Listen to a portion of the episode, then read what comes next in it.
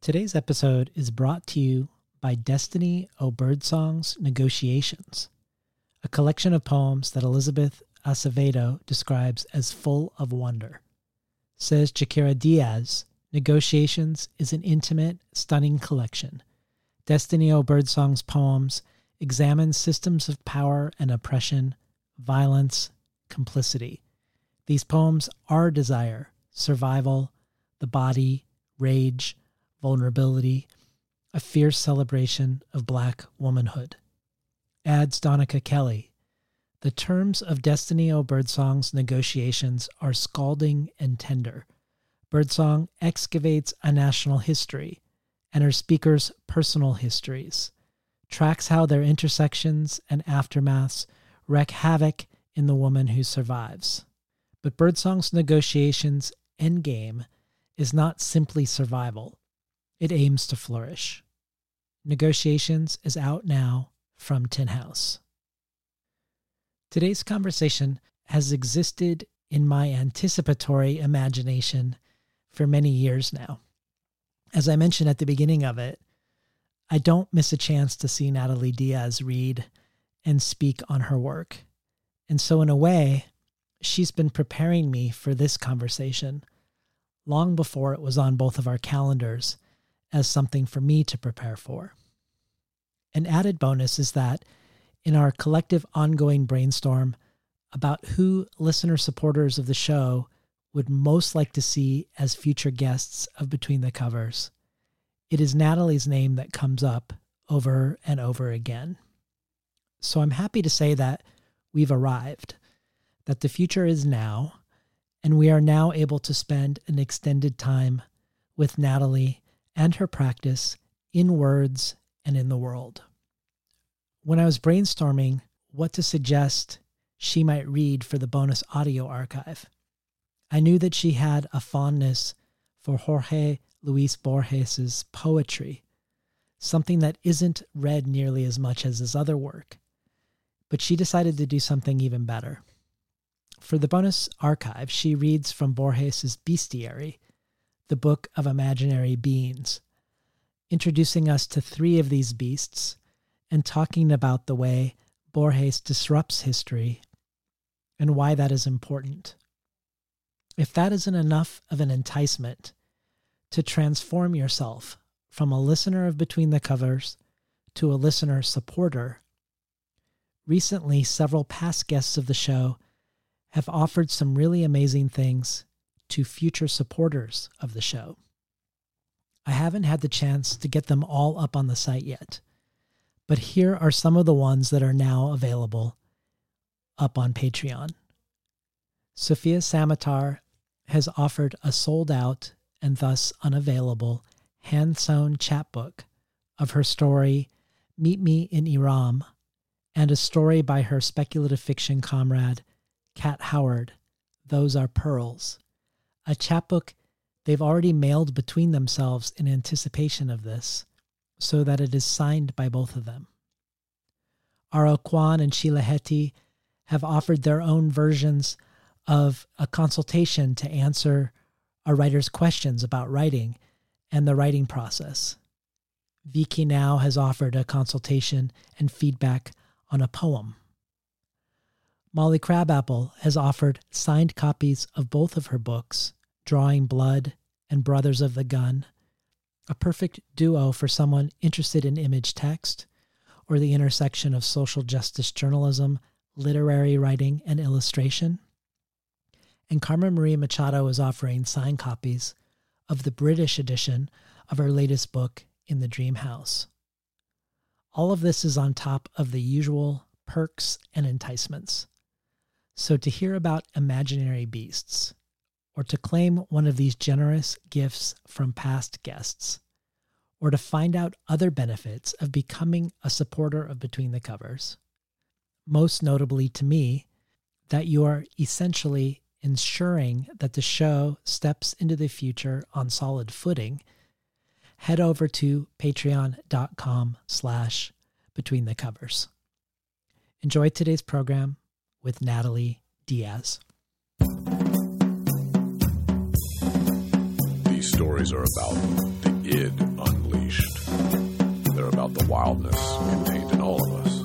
I think stories kind of like have some kind of magical effect in the world. I think it's really hard to live without stories. And if somebody tells you, like, this is the way you're going to end up, you're lucky if you can forget that.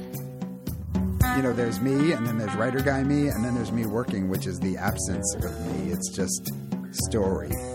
Had no idea how to write a novel, didn't know if it would ever come to fruition. Was working at a vet and kind of lint rolling puppy hair and cat dander off myself. They're almost like really shy animals. They will come out of the woods, but you have to stay very still, and you have to pretend like you're not interested in them. Artists tend to like put their fingers in the wounds, in the silences. I believe in the role of literature as a, as a, as a catalyst for dialogue and, and, and new forms of, of thinking. All the stuff I'm interested in is thrown into the washing machine that is my brain and it's put on spin. Good morning and welcome to Between the Covers. I'm David Naimon, your host. Today's guest is poet and linguist Natalie Diaz. Diaz earned her undergraduate degree and her MFA in poetry at Old Dominion University.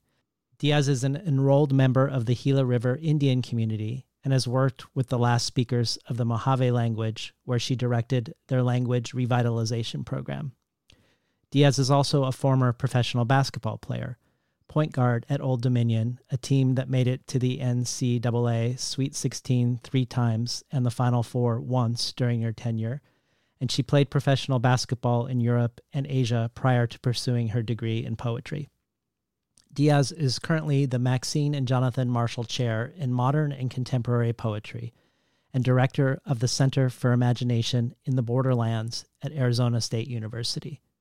She has also been an ambassador for the University of Arizona's Art for Justice project, which commissions work from writers who are addressing the issue of mass incarceration.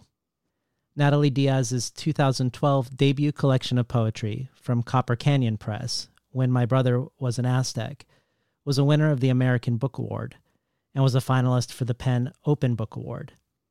Diaz's writing has appeared everywhere from The New Yorker to ESPN. It has garnered a Pushcart Prize, the Narrative Prize for Poetry, the MacArthur Foundation Fellowship, otherwise known as the Genius Grant, a Lannan Literary Fellowship, and a Native Arts Council Foundation Artist Fellowship, among many others. She's also the editor of Bodies Built for Game, the Prairie Schooner anthology of contemporary sports writing, which includes writing by Louise Erdrich, Hanif Abdurraqib, Terrence Hayes, Claudia Rankine, Roger Reeves, Fatimah Asghar, and many others. Natalie Diaz is here today on Between the Covers for her much anticipated follow up to When My Brother Was an Aztec, her latest poetry collection from Graywolf called Postcolonial Love Poem, a collection that is one of five finalists for the National Book Award in Poetry this year.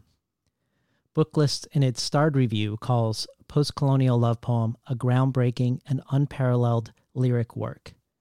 Poet and editor John Freeman calls it a breakthrough collection and says, In a world where nothing feels so conservative as a love poem, Diaz takes the form and smashes it to smithereens, building something all our own, a kind of love poem that can allow history and culture and the anguish of ancestors to flow through and around the poet as she addresses her beloved.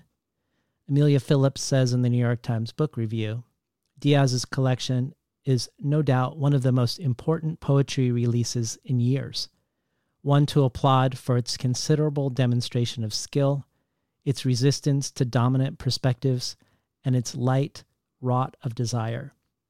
Finally, Louise Erdrich says, with tenacious wit, ardor, and something I can only call magnificence, Diaz speaks of the consuming need we have for one another this is a book for any time, but especially a book for this time, these days, and who knows for how long.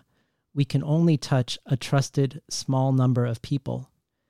Diaz brings depth and resonance to the fact that this has always been so. Be prepared to journey down a wild river. Welcome to Between the Covers, Natalie Diaz. Gracias for having me and for that generous um, that generous opening. It feels like feels like now we're here with other people, so it's you know, doesn't have to just just be me here uh, in front of you. Yeah. Yeah, gracias. Well, over the past 10 years, I've tried to never miss an opportunity to see you read. And one of the things I've always appreciated about your readings and lectures is the way you often bring up a word that you distrust, a word that often I think comes with a lot of goodwill attached to it. So, one time it might be the word sustainability, another time it might be truth or empathy or citizen. So, it seems like a good place to start our conversation by looking at the words in, in the title of the collection. And I, I, I wanted to start with your thoughts or what thoughts come to mind when you employ the words post colonial love. I think a lot about uh, post colonial itself, and of course, love. Um, love is one given to us all very early. You know, uh, you should love this person, or you, you know, most importantly and detrimentally, you shouldn't love this person, or, um, you know, what that means. It's both of these words for me are are compelling because they are both so generic. You know, I was told love, but was never really uh, told about its capaciousness or how I might exist in it. And so I knew it was something I should aspire to as a type of goodness. And I also began to realize uh, when I was disallowed from entering it, you know, this kind of um, the profane that it was love was inside the temple and I was perpetually, you know, outside the temple. And post-colonial is again you know it's it's the condition i think of language for for many natives or many indigenous peoples is that we should be engaging with post-colonial decolonial in some way um, and those words i guess i have i have a great gift of poetry in that it gives me time to relocate myself or the people i love in a language when i think about post-colonial i don't know that we off, i don't know that we know what it means because it shouldn't mean something. It, it should be a series of acts or practices or a way that I encounter and move my body or the way that I encounter others and respect or honor their bodies in some way. And and for me to set those together, I mean it was it, it came up tongue in cheek, to be honest.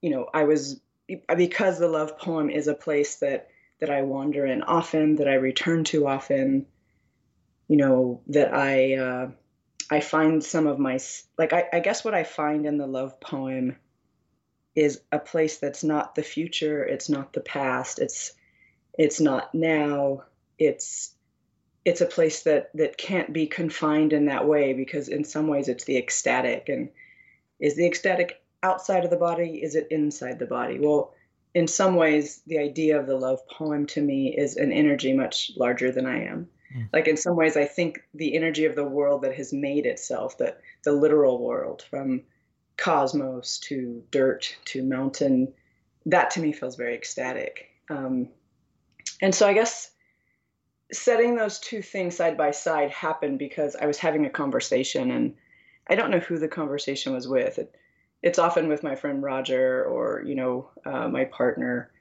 But I we were talking about the you know a poem, and I was like, well, I guess I guess all of my poems are post-colonial in some way, and and we were just kind of laughing a little bit about about that possibility. Um, but yeah, and I mean, I guess that's for me.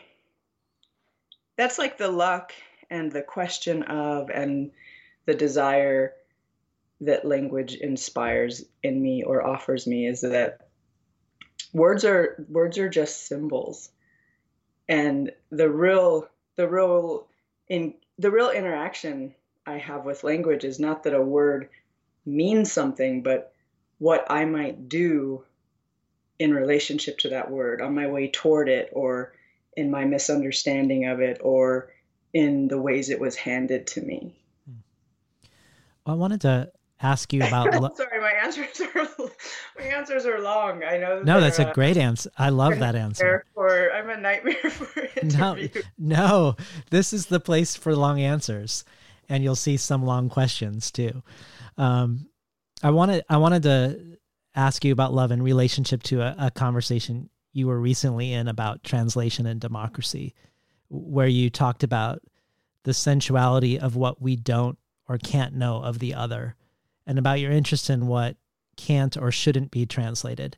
And I wondered if you saw love in that light, uh, a place where the unknowable doesn't necessarily become known, doesn't become translated, but but rather is is welcome to coexist on its own terms. I really appreciate that question because it, it feels very.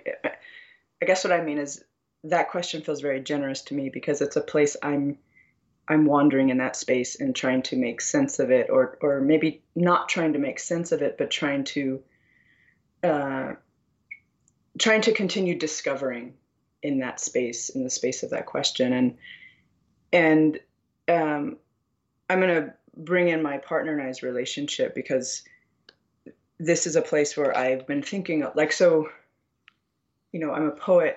My book is out. All of these things are happening and there's a way that i've just i've realized that language yes it's a part of me and it's important to me but i'm having a really hard time just like stepping in and talking about craft you know it's not that i don't i'm not engaged in what is a line break I, but i'm only engaged in it in terms of how it catalyzes or energizes or what the energy of of a word or a language can do in that respect and so for me thinking in this way about, you know, when I think about poetry, I guess what I'm thinking about is what is the language that's meaningful for me?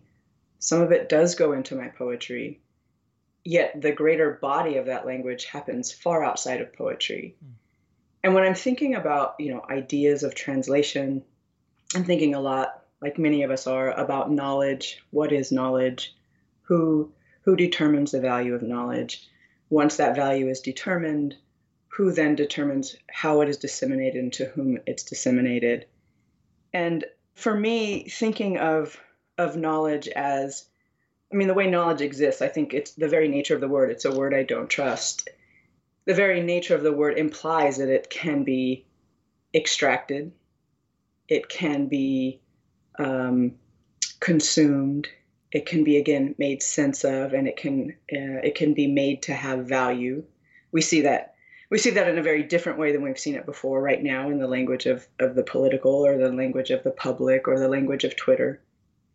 Um, but when i think about when i'm thinking about these knowledges and and there are many there are many indigenous artists who speak about this um, visual artists and you know who I spend a lot of time in their work and the ways they write about their work. But th- the importance of having a knowledge that I don't have to translate, and most importantly, that does that can't be translated. Like that, that to me is an intimacy that. Uh, maybe intimacy is not the right word. I guess the basic, the basic ways I'm thinking about this is that because we live in America, because the, the power of, of Western, Western structures of democracy, of empire, of nation, government, all of these things, um, because they have uh, created this system in which they decide, you know, what knowledge is based on if they can take it, right? So like indigenous bodies of knowledges so we have like indigenous knowledge systems things like that they're so important to resist what is academic knowledge or these many centers of knowledge because because they're they're knowledges that can't be taken and they can't be taken because the, the people who try to extract them from the communities don't understand them hmm. and so you know, knowledge has this terrible power of this terrible power structure of if I can take it from you, then it's valuable. But if I can't, then it doesn't mean anything. And this is the way we've pushed so many knowledges out. This is the this is why we don't let indigenous peoples into certain conversations. This is why we don't want uh, queer, trans, non non-binary, non-gender conforming peoples in conversations. This is why we don't want black farmers in conversations. And it's because the the kind of white system of knowledge, the, the Western system of knowledge, couldn't take it and do or make something of it to to reiterate itself and and and so for me that whatever questions i can form from that have been extremely important and and and the language that matters to me most right now is the language that my partner and I are making in our home. And it's not an easy language. My partner is black, I'm indigenous and Latina or Mexican. Uh, we're both queer. We're out in the middle of this little desert town on my reservation. And and that private language that we have in our home feels the most important to me. We're, we are both poets, so there's a certain way that we pull some of that language into our work and in ways that we don't. And and and to me, we have a knowledge with each other that other people might not understand. And and importantly, my partner knows experiences, you know, knowledges that I will never understand and I don't I have no desire to consume those things. And and and I think that's we've moved away from that because knowledge has been so knowledge is a product, right? Not knowledge is currency. It's you know, even now I'm in I'm in academia and so there are certain things that must be translated to show my institution that I am accomplishing something or I am successful in something and and so what that means is we assume we can translate everything and that i can know everything. Like oh what are you doing? Well okay i can know tell me about that and now i know it. But what i, I believe one of the things that's missing and i believe that this is why returning to very old and indigenous relationships and knowledges is so important right now. And and by indigenous i don't just mean what we call native. I mean any peoples who've had relationships with the land, uh, who've learned from the land and who've been shaped by it in some way, is that like what makes us who we are are the knowledges that we can't translate to somebody.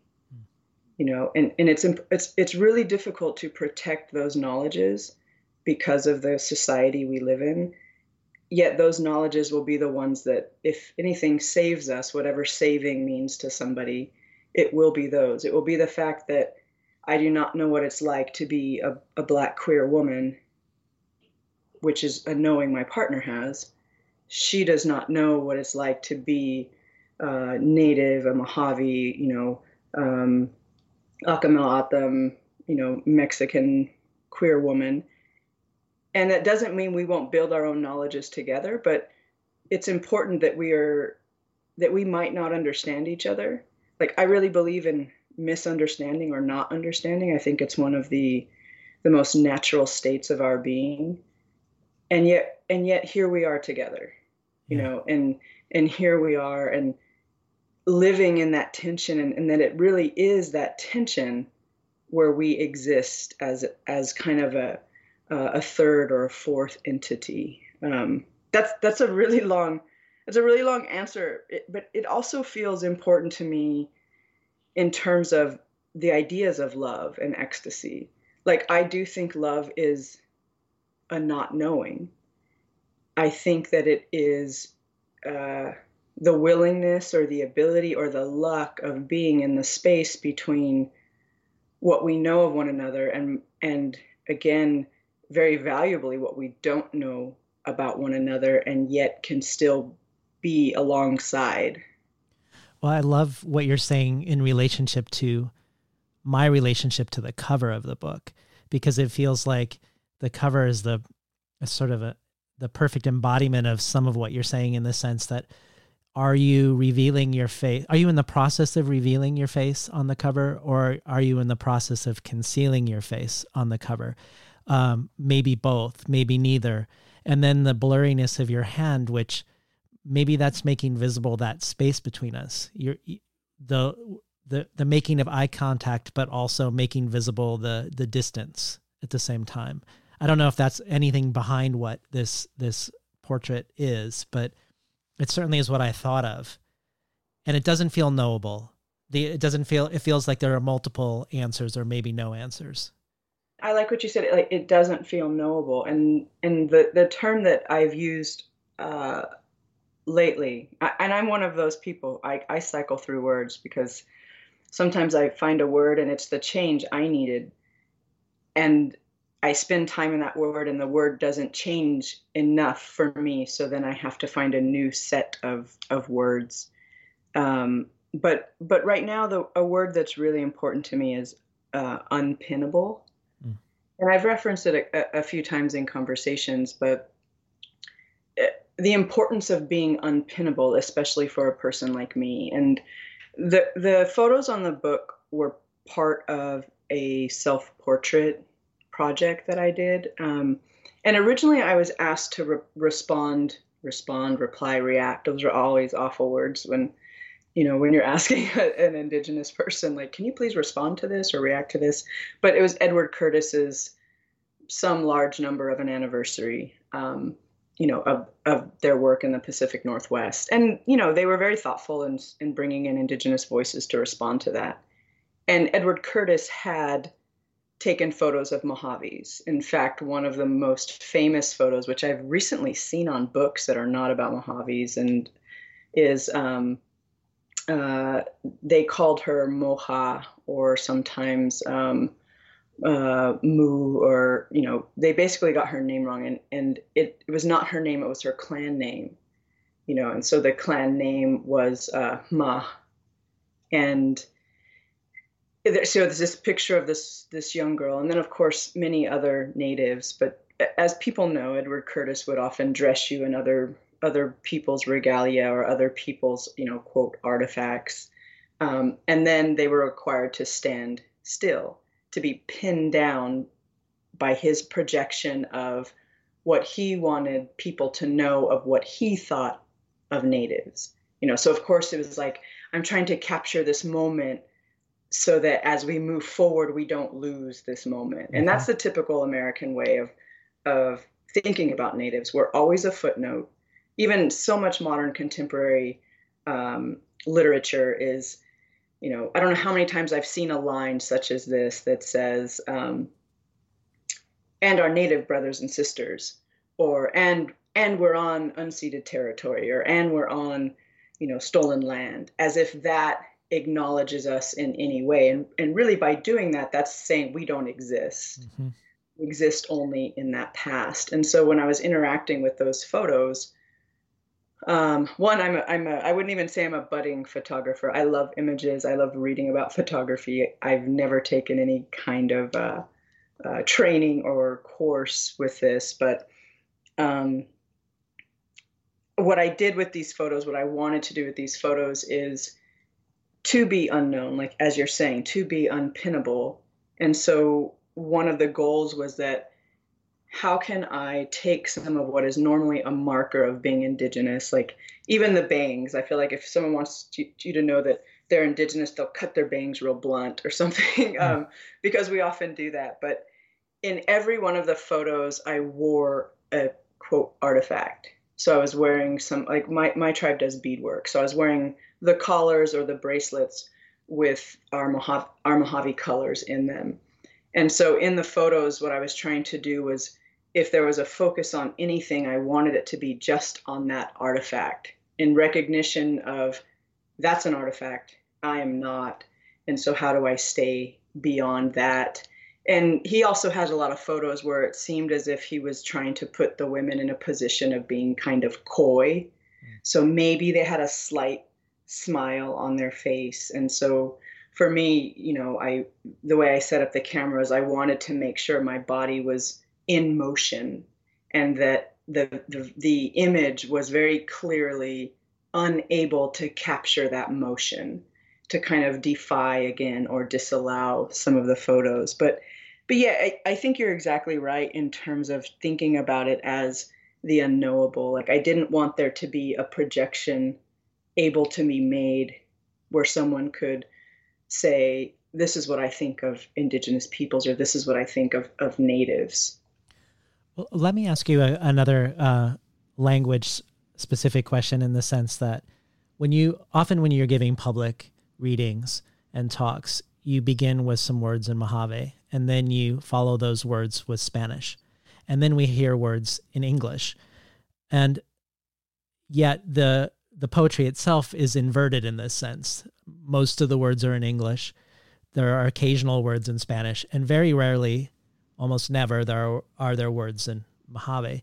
And I wondered um, if this decision not to employ Mojave words in the context of the poems themselves is related in some way to um, allowing the unknowable or allowing the untranslatable um, through with withholding the words. So Mojave is still very physical to me. It's still very much my land and my home, and and some of that is for traumatic reasons, right? There aren't many people who I can speak with. Um, there, you know, if I want to speak in Mojave, I talk with my teacher.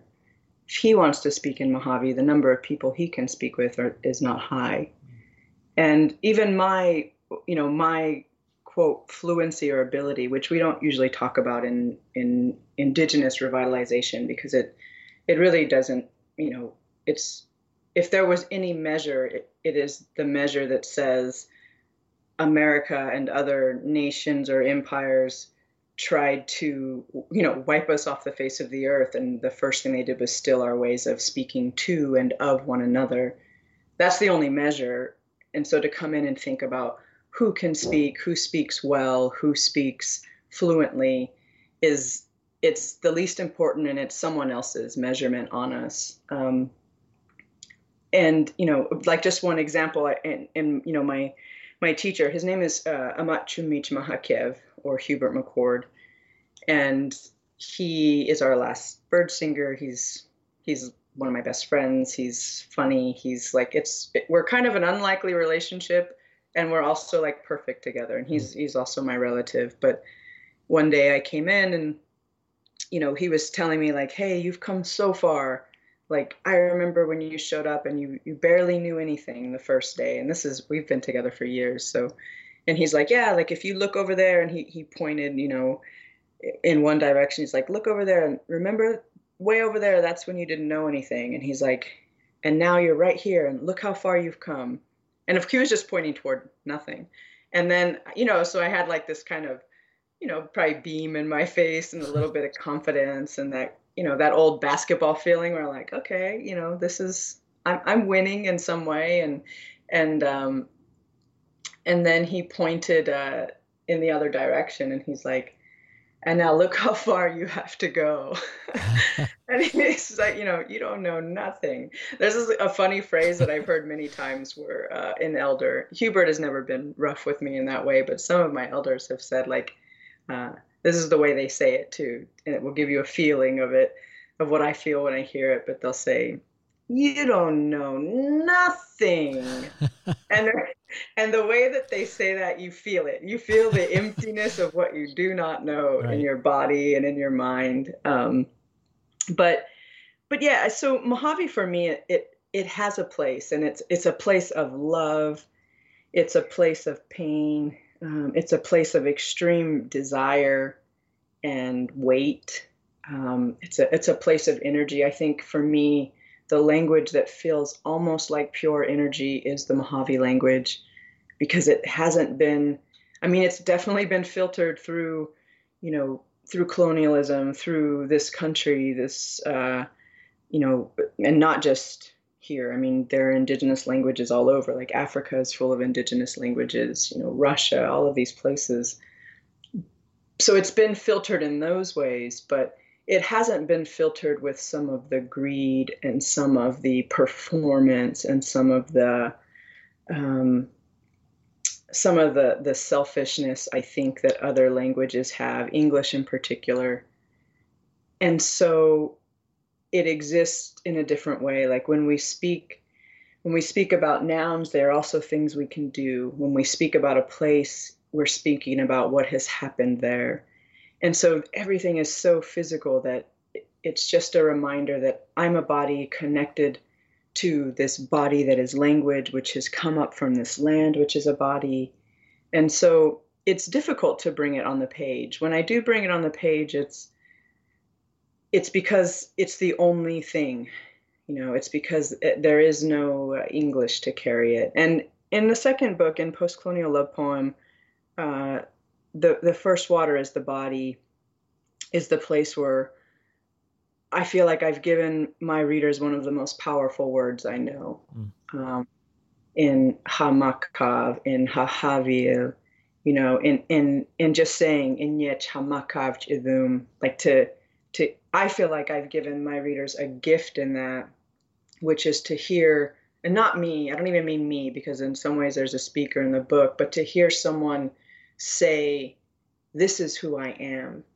And it's not about I as an ego or I as a flesh body, but it's I as a being. Um, and I feel it every time I say it, you know, every time I read it.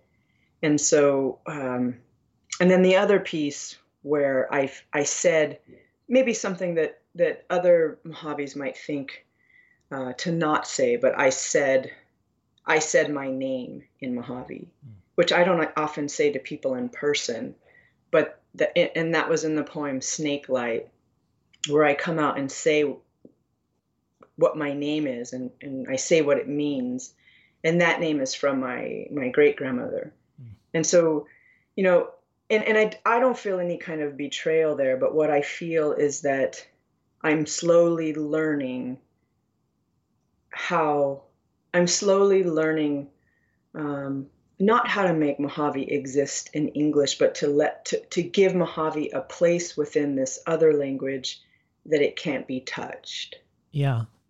No, it makes me think a little bit of a conversation I, I had with the poet Mary Kim Arnold, and we were talking about a quote by your fellow um, National Book Award finalist, Don Mee Choi, where she is talking about how Korean and English are not transnationally equal. If, oh, yeah, that's such an amazing book. um, I have Mi's book here. And, yeah. Uh, I I spent so much time in it. Yes. And, um, you know, with South Korea being a neo colony of the US for 70 years, it's impossible for the two languages or the two sides of the hyphen of, uh, uh, of a hybrid identity to be relating to each other in equal ways. And it sort of feels like the ritual that you do before each reading is reminding us of that, that, um, even you start with Mojave, you then go to Spanish, then you go to English, but the subsequent talk is going to just be in English. And that is not by accident. That's a product of power and, and erasure and sort of reminds us again of of of the way these languages are in relationship to each other. And I was I, before we um before we hear some poems, I, I just wanted to stay on this notion one one more beat around love in relationship to empathy. And it's something that you said that I remember you saying a long time ago, but I was unable to find it. So I don't know if my memory is totally off. So I might be saying this incorrectly.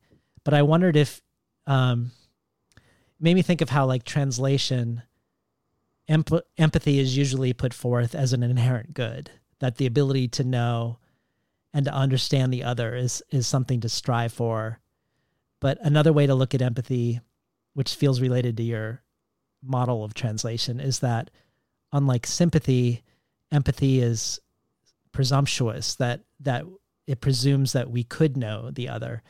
And in this talk that you gave, at least in my memory of this talk you gave, you were talking about empathy as a hunting technique uh, from Scandinavia, as, as a way to intuit and know the moves of your prey. So, in a sense, a way, a, a technique of a predator and and I don't know if that's if I'm getting that right, but I'm. It, does it provoke any recollection on your yeah, part? Can you, can you kind of go back through that last part again, as like we're like uh where we kind of move into like thinking about the idea of the predator? Yeah. So um so if we think of the the in the general culture translating something or having empathy for something are considered good. And they're both sort of predicated on this idea of coming to know something as being both possible and a good in its own right. And I was thinking about your notion of translation and and also potentially of love allowing for the space of not knowing and maybe even the sens- sensuality uh, of love and desire coming from that space not being bridged. Um, and then this talk that you gave up where you were you were skeptical of empathy of the notion of of knowing someone else's different experience. And I believe you were talking about it originating as a way to hunt, to to imagine yourself into the thought processes of a prey, of prey, so that you could anticipate them and catch them. I don't know if that's true. I mean, is that true? Yeah. Well, I mean, I I don't know the prey part, but I I mean, I I definitely feel that way about translation and some of this goes back to knowledge like there's a knowledge that's just for me and not for you there's a knowledge that's just for my partner and i and not for others. There's a knowledge that is just for mojaves and not for others. And and you have those knowledges also. But there's a language that that is that is maybe pre-verbal or maybe um, incapable of of being verbal. And and to me that that's the most important thing right? We we have been taught that we can make meaning or make sense of everything. Like how many times we've said it here like does that make sense? Do i make sense? And like i i talk with my students about this. I'm like i don't know if it makes sense. It doesn't have to but if this is where you're at trying to make sense uh, trying to again like trying to make sense if this is where you're at trying to figure out the question trying to understand what is you know outside the question adjacent to the question then that's all that matters right? And that some of that you know it's really tough with my students to let them know that like the poem is just the the smallest part of of what you're wondering mm. of what that experience is. And i don't i don't believe in empathy. And some people really bucket that idea. Like they are they get frustrated with it and which i also think is interesting but that's sideways from here. I don't i don't believe i should ever deny not i don't even have the power to deny but i don't feel the need to um, have an argument about a word someone needs for themselves or a concept someone needs in order for them to feel they're being who they need to be or how they need to be I guess the question I have, and this this does relate to love. Um, the the question I have is, where is the action? Like, I feel like I have a body, and when I say a body, I mean a flesh body that has a power that I don't even understand to act, to interact and some of that i think was intentionally meant for the for the earth for what made me and then everything else is is naturally in relationship to other beings and other life whether it's my river or the plant or my lover or for me like a place i think a lot about is for the stranger. You know what does that mean for the stranger? Um, to treat the stranger as as a beloved. And sometimes we pretend that english is the action that language is the action. I believe language is physical I believe language is beyond us, but the thing I'm most interested in is is what is the human action. And and why that's important is because I think human is a very problematic word. Um, you know, from Sylvia Wynter to you know one of my best friends, Roger Reeves, is constantly pressing on this idea of like, what do we mean by human? Like, who can even be human, and who would want to be a human? Mm. You know, um, and so I think a lot about about that relationship you know and, and what does it mean? Like so i don't believe empathy is possible and yet the fact that it's not possible is to me the most possible. Mm. you know the most possible scenario is like i have no idea what it feels like to be someone else. You might have lost your mother and i might have lost my mother but i have no idea what you feel like. I know what i feel like and that might inspire me to have certain ways of caring or even avoiding but it's not the same feeling and it doesn't need to be right like for me, the fact that I can be next to someone and not need to pretend I can be in their shoes, like that's what life is. That that to me is the ecstatic. And and I mean and I've written a little bit about this and you know we had talks about this, but if if there really was such a thing as empathy, we couldn't fucking stand it. Yeah. Because what is happening right now in the world, like I mean, and and I don't I mean we keep saying like kids in cages, but that it's worse than that. Like the ways that we are are holding people in detention, you know, men and women and children, the ways that we're pushing them um, we're pushing them through one of the worst cor- corridors in the desert. And right now in the desert, the heat, the, the, the temperature is shifting.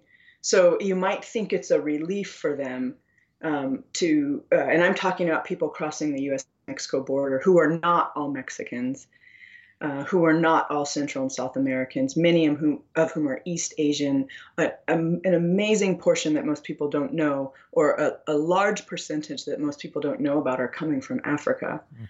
Um, my partner uh, does work with No More Deaths and also visits some of the detention centers. And because my partner is black and there are very few black people who do this, she's always set up with the, the black women and, you know, people from uh, Haiti, people from Cameroon, and, and some of the, the things that they've been through. Um, but the fact that, that we do that, that's happening right now, and even though, you know, it's not the heat that that will kill them right now it will be hypothermia. You know or it will be some some unimaginable violence that happens to them. That's happening right now as i'm sitting here having a conversation with you. And yet i made a good coffee i'm drinking clean water. You know if there really was empathy i would not i wouldn't be able to take it. My mind would buckle beneath the things i i quote know but can't can't embody in a in that knowing. And and i also feel like i don't know where empathy ends or begins. It, it, i have the same problem with the, the the idea of witness. You know it's to say that i have empathy it's like oh i mean for me when i when i think about what is empathy this is one lens of the way i think about it. It is me seeing or hearing about something that's happened to someone and being able to imagine how I would feel if it happened to me. It has nothing to do with them. People are getting bombs dropped on them right now. Um, we're sending, I mean, who knows how many American drones right now are, um, you know, moving toward autonomous death or, you know, uh, bringing uh, entire family homes to rubble in, in the tribal areas outside Pakistan and and and in, you know what's happening in Gaza right now. And because I can't imagine it happening to me, here we are. Right. And and so eh, I guess that's the thing is the only thing that feels at stake in empathy is that it not happen to me. Yeah and and so i just I, I struggle with that a little bit. And you know i think about um, i've been doing some work around this and i have a friend who's doing work about around this in a, a different area. And a while back i wrote uh, i did some work at vera Center on freedom of speech the idea of freedom of speech. And i don't feel like it's something I don't think it's a valiant thing. I don't think it's a right. I, I actually think it's more harmful than good the ways we've set up freedom of speech.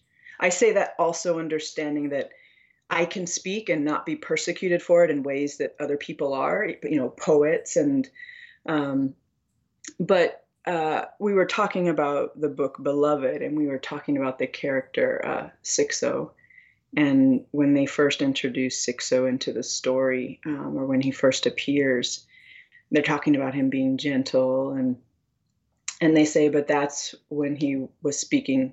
He was still speaking English then, but he stopped speaking English because there was no future in it. And that, and and I don't take that in a very literal way, but but to me, I'm really thinking about that because all of our buzzwords you know, I don't know what a liberal is. I don't know what empathy is.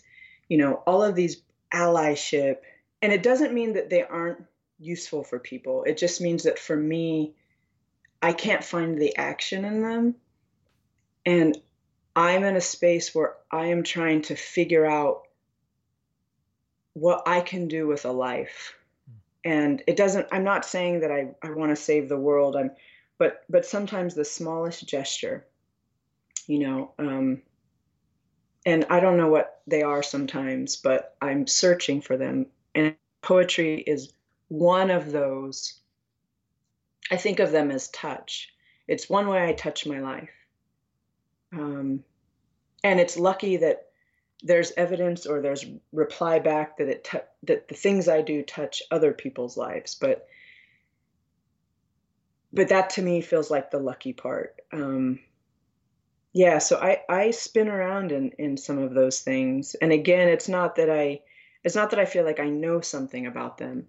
It's it's quite the opposite. It feels like uh, yeah, it feels like I want a different knowing than the one that's in my head that says, "Oh yeah, I know how you feel." Yeah, because I don't. I I don't know that I ever will. Well, if you're willing, I'd love to hear the opening poem, post-colonial love poem, the poem that's set apart from the others between the epigraphs by Joy Harjo and Mahmoud Darwish, and and then after that, if you uh, are amenable, the um, American American arithmetic. Both of those quotes that um, both of, both of the epigraphs are quotes on either side of the poem are two writers who've been extremely important to me, and and and also uh, just language that when I came across it, I knew I knew at once how language also fails, but then I also knew our desire, the language is one of our desires to, to live. I'm just going to read those quotes and then I'll read the poem. So the, the epigraph that opens the book is from uh, Joy Harjo's Conflict, Re- Re- Conflict Resolution for Holy Beings, which is um, just a book that I come back to again and again. I am singing a song that can only be born after losing a country. Joy Harjo. And Mahmoud Darwish, uh, I mean, thinking about indigeneity and uh, Palestine and Gaza and uh, just some of the work uh, Darwish has done, uh, Journal of Ordinary Grief in the Presence of Absence, uh, Fady Joudah translated on Butterfly's Burden. Uh, just, uh, yeah, it's language beyond language. We admitted that we were human beings and melted for love in this desert. Mahmoud Darwish. Post colonial love poem. I've been taught bloodstones can cure a snake bite, can stop the bleeding, most people forgot this when the war ended. The war ended depending on which war you mean. Those we started before those millennia ago and onward, those which started me, which I lost and won, these ever blooming wounds. I was built by wage, so I wage love and worse, always another campaign to march across a desert night for the cannon flash of your pale skin, settling in a silver lagoon of smoke at your breast.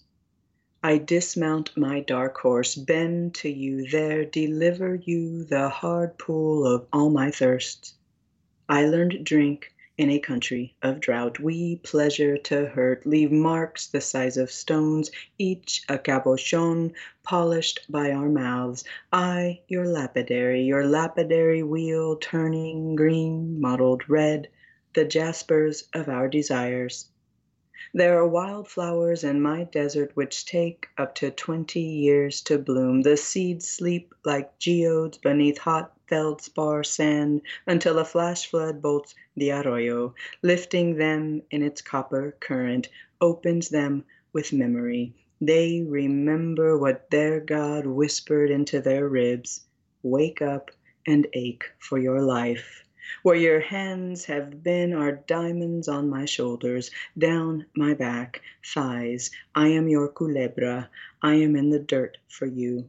Your hips are quartz light and dangerous, two rose horned rams ascending a soft desert wash before the November sky untethers a hundred year flood.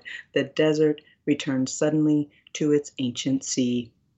Arise the wild heliotrope, scorpion weed, blue phacelia, which hold purple the way a throat can hold the shape of any great hand. Great hands is what she called mine. The rain will eventually come or not. Until then, we touch our bodies like wounds. The war never ended and somehow begins again. And that, of course, was where post colonial love poem came from. Realizing that I could probably never write a poem that wasn't that wasn't post colonial. You might hear some like buzzing going by. I live in the desert, so all of these people have like they mostly drive dune buggies versus vehicles. so um, I don't hear it too their bad. trucks are like gigantic. We call them Yeah. like God, Jeepers Creepers with like from that scary movie. Yeah. So I'll read American Arithmetic, and I don't know if we'll talk about this, but I was just struck by like statistics, right? Like that, that the, the fact that natives exist largely as statistics. And what I mean by that is we're we're barely considered, you know, how many times have we seen in the New York Times or large media um, I think I think people had to fight for us to be represented in COVID, even though we have, you know, it struck us so bad, and there were a lot of uh, journalists who were fighting for that. Um, and so with this poem, I wanted, you know, it was just part of that, part of me demanding something beyond a statistic, or, you know, trying to uh, to think, uh, you know I guess trying to to recognize the the story of the statistic or that the statistic is not us. The statistic is what america has put on us as a kind of stamp in some ways. And then there was also this uh, this i was in a conversation where someone was talking about you know that statistics could never be emotional. American arithmetic. Native Americans make up less than 1% of the population in America, 0.8% of 100%. O mine efficient country, I do not remember the days before America. I do not remember the days when we were all here. Police kill Native Americans more than any other race. Race is a funny word. Race implies someone will win, implies I have as good a chance of winning as. Who wins the race that isn't a race? Native Americans make up 1.9% of all police killings, higher per capita than any race. Sometimes race means run. I'm not good at math. Can you blame me? I've had an American education. We are Americans and we are less than 1% of Americans. We do a better job of dying by police than we do existing. When we are dying, who should we call? The police or our senator? Please, someone call my mother. At the National Museum of the American Indian, 68% of the collection is from the United States. I am doing my best to not become a museum of myself. I am doing my best to breathe in and out. I am begging. Let me be lonely, but not invisible. But in an American room of 100 people, I am Native American, less than one, less than whole. I am less than myself, only a fraction of a body. Let's say I am only a hand. And when I slip it beneath the shirt of my lover, I disappear completely. We're talking today to the poet Natalie Diaz about her latest collection of poetry from Graywolf, Post Colonial Love Poem. I did want to talk about the statistics in American arith- arithmetic.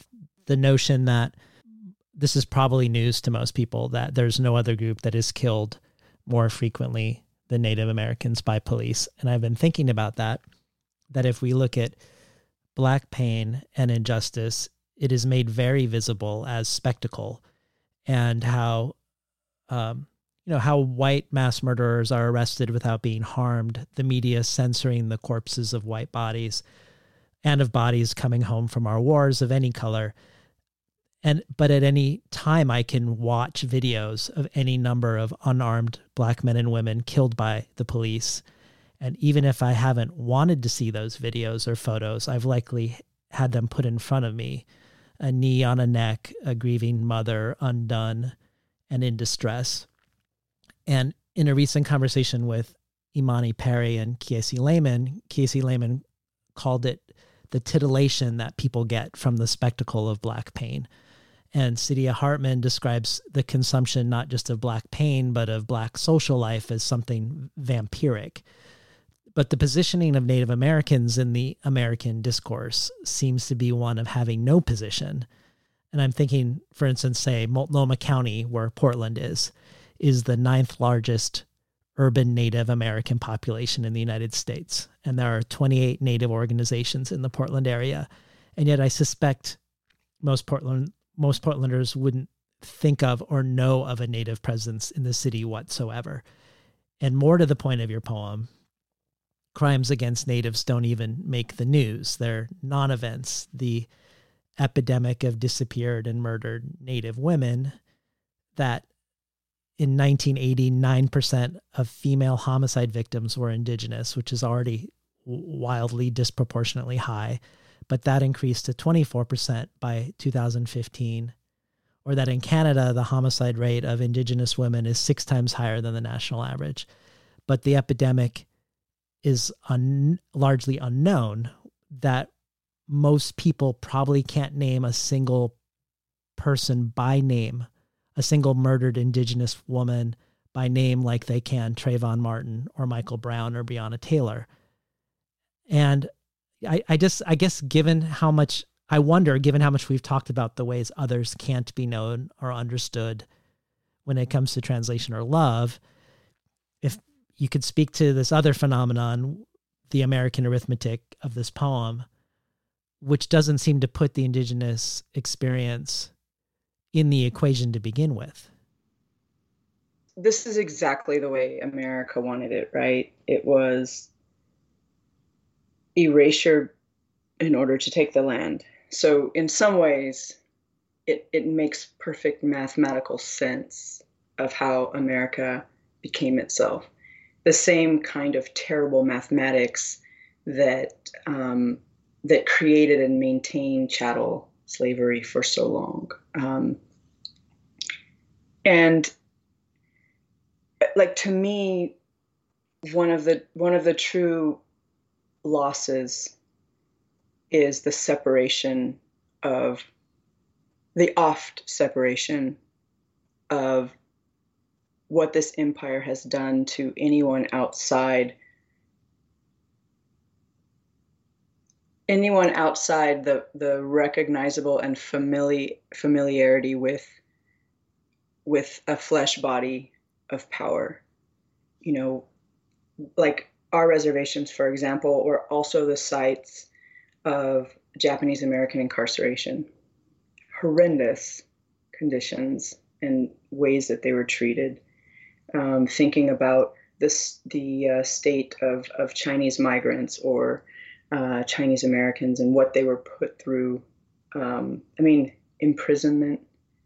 Um, you know, thinking about the beginning when the missions came and what happened to men and women and children of sexual abuse and even a kind of, of forced labor or enslavement that that didn't last because we also didn't last um, and and I mean, to me, this is exactly what what is what America wants. They want us to keep reestablishing what is the beginning, and and and this goes back to when I was talking about you know footnotes. Um, the statistics of, like, when we're thinking about uh, like let's just think about land because that's how most people think of natives. So we'll just join them right now with that lens.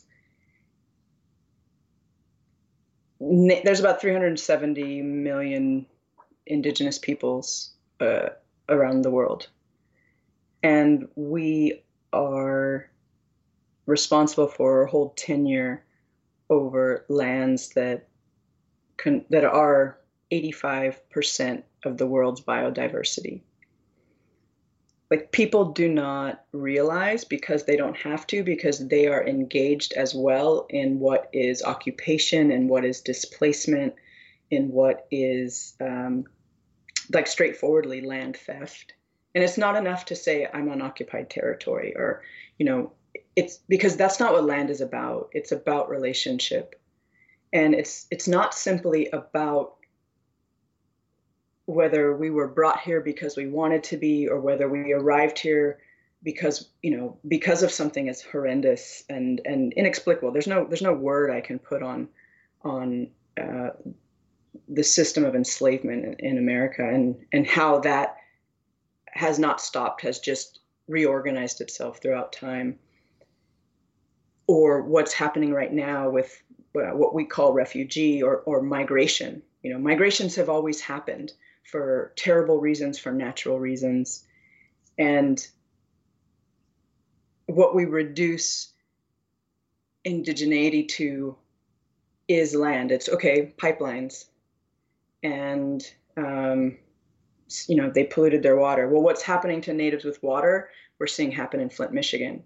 That's connected. And until we make that connection, you know, it, nothing will change until we connect what's happening to natives, uh, natives meaning indigenous peoples in the Americas, to what's happening in Palestine or Gaza, to what's happening to uh, black men and women in the United States, um, in the Americas again in general, until we connect what is indigenous uh, in terms of land to what is indigenous in terms of uh, diasporic or dispersed people you know, who are also black. In America, we have this tendency that uh, black only means one thing. We do the same thing with natives. Native only means one thing. We're all from different lands and languages, and and to me, that invisibility is to our own detriment. It's a poison, right? And it began.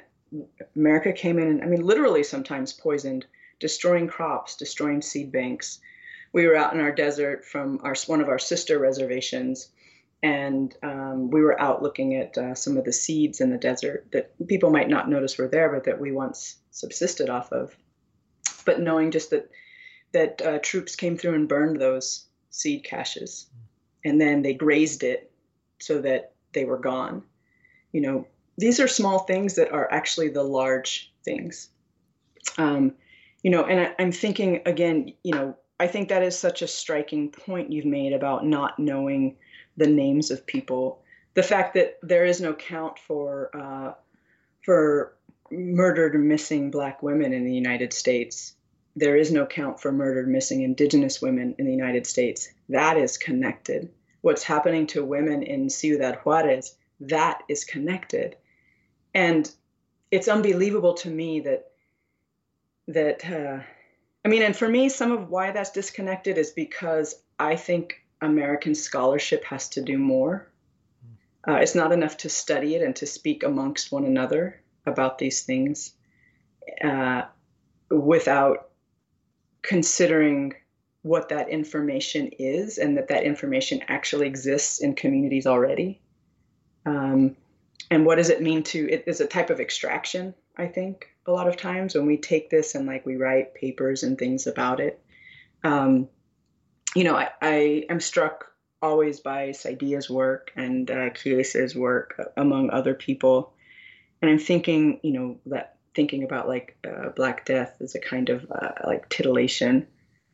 Um, and and I think I think titillation is a good word because I think I would push it to to ecstatic. I think there's an ecstatic, there's the white ecstatic, and we once pretended to tie that to Christianity. I'm thinking of like Saint Therese and all of these things, but but the white ecstatic is very much tied to um, the lives and deaths and uh, diminishments of who is outside that structure, whether it is um, you know those trying to cross the border, and, or whether it is indigenous peoples on their lands right now. You know, um, there's a uh, my friend Nick Galanin. He's a visual artist, and he recently did a piece on John T. Williams, who was a, a carver, um, and uh, from like the Nuu-chah-nulth Nation, and he was gunned down by a policeman in Seattle um, because, uh, well, we we know like the stories of because and the because, but he had he's a carver, and so he had a carving knife in his hand, you know, coming from doing what he does. Um, and, and I mean, you know, the list of names goes on, but the fact that that never makes the news, right? You know, um, the things that happen on my reservation, people w- would never hear it, you know, and so, and that's what I mean by the by the statistic. It's such a, you know, in some ways it's stark. Like, you know, they say we're like 0.8 to 1.8 8% of the population. It shifts depending on, you know, which I was looking at, like, I pulled those numbers from DOJ reports, but um, I guess just realizing all of the ways that we are disconnected and dislocated from those connections, which is why I think indigeneity is a key to uh, to what I call constellating all of us. Mm you know a constellation is not it's not saying we're all the same but what it is is it's uh it's it's noticing it's being attentive to the space between those things and you know it's also being willing to imagine the different ways those things uh, exist in relationship you know and so i guess something I, I think about and this isn't now I think I'm starting to go into some of my own theories of existence, but you know, we talk a lot about intersectionality, which I think, you know, we all can agree that's a very important concept. And we've also watched how a lot of white feminists have destroyed or morphed or tried to destroy because it still exists as what it is for people. And in an, in an indigenous way of thinking, we would go beyond intersectionality, right? Like I think of intersectionality sometimes the way white people have expressed it or talked about it to me is like they literally think we all rolled up to an intersection and we're, we're like, no, you go first. No, you go first. right. And so thinking about, uh, thinking, I guess, about the ways we don't, we aren't willing sometimes to, to state how complicit we are in that power structure. And so I think sometimes of intersectionality as being like a, a, negotiation of that power, right? Like who should give it up, who should cede it, who should uh, uh, step into the center of it. Whereas some of the ways we think, and I'm, I'm not speaking for all indigenous peoples, but thinking about relationality is it's understanding that your autonomy means nothing and actually can't exist if it's not in relation to who is around you. You know and a lot of that is just being on the res. Like i grew up and my next door neighbor was my uncle and the person across the cul-de-sac from me was my auntie. And that your neighbors are your family and your community is your family and yes some of us were cousins or or you know aunties or or grandmothers but but that's not the relationality we mean we mean that my actions are in some ways a part of my community's actions. And it doesn't mean that's always in unity, you know, or in in some sort of harmony, but that my actions also affect them. And I feel like in some ways that's what's missing about what is uh, the indigenous experience. And it's we're starting to see it I think more present. I think Standing Rock was a, a big part of that. I think the what peoples are starting to realize with the pipelines uh, is a is a large part of that. But but yeah, I mean, and I don't even mean this necessarily as a complaint, but I, I just mean like the the relationships I have right now in conversation and in imagination are very much collective imaginations. Um, the, I talk about them and I try to build them as what I call imaginative trusts. And it's bringing in what is indigenous, what is indigenous diasporic, what is, you know, and and trying to create these spaces or conversations where I can exist as a native and be recognized as a native. Someone else can exist in in all of the the ways that their relationships they are. And I don't just mean identity, but I mean like genealogies. Like where have you come from? Mm-hmm. How did you arrive here? And not it's not even necessarily about the how you arrived here, but now that you're here, how do we arrive to place? And then now that you're here, how do I receive and how do we receive one another in this place? I think it truly is a practice that I'm still learning. Could we hear Manhattan is a Lenape word? Yeah. Manhattan is a Lenape word. It is December and we must be brave. The ambulance's rows of light blooming against the window. Its single siren cry, Help me! A silk red shadow unbolting like water through the orchard of her thigh. Her come in the green night, a lion. I sleep her bees with my mouth of smoke, dip honey with my hand stung sweet on the darksome hive. Out of the eater I eat, meaning she is mine, colony. The things I know aren't easy. I'm the only Native American on the eighth floor of this hotel, or any, looking out any window of a turn of the century building in Manhattan. Manhattan is a Lenape word. Even a watch must be wound. How can a century or a heart turn if nobody asks, Where have all the natives gone? If you are where you are, then where are those who are not here? Not here which is why in this city I have many lovers. All my loves are reparations loves. What is loneliness if not unimaginable light and measured in lumens? An electric bill which must be paid, a taxi cab floating across three lanes with its lamplit gold in wanting. At 2 a.m., everyone in New York City is empty and asking for someone. Again, the siren, same wide note help me, meaning I have a gift and it is my body made two handed of gods and bronze.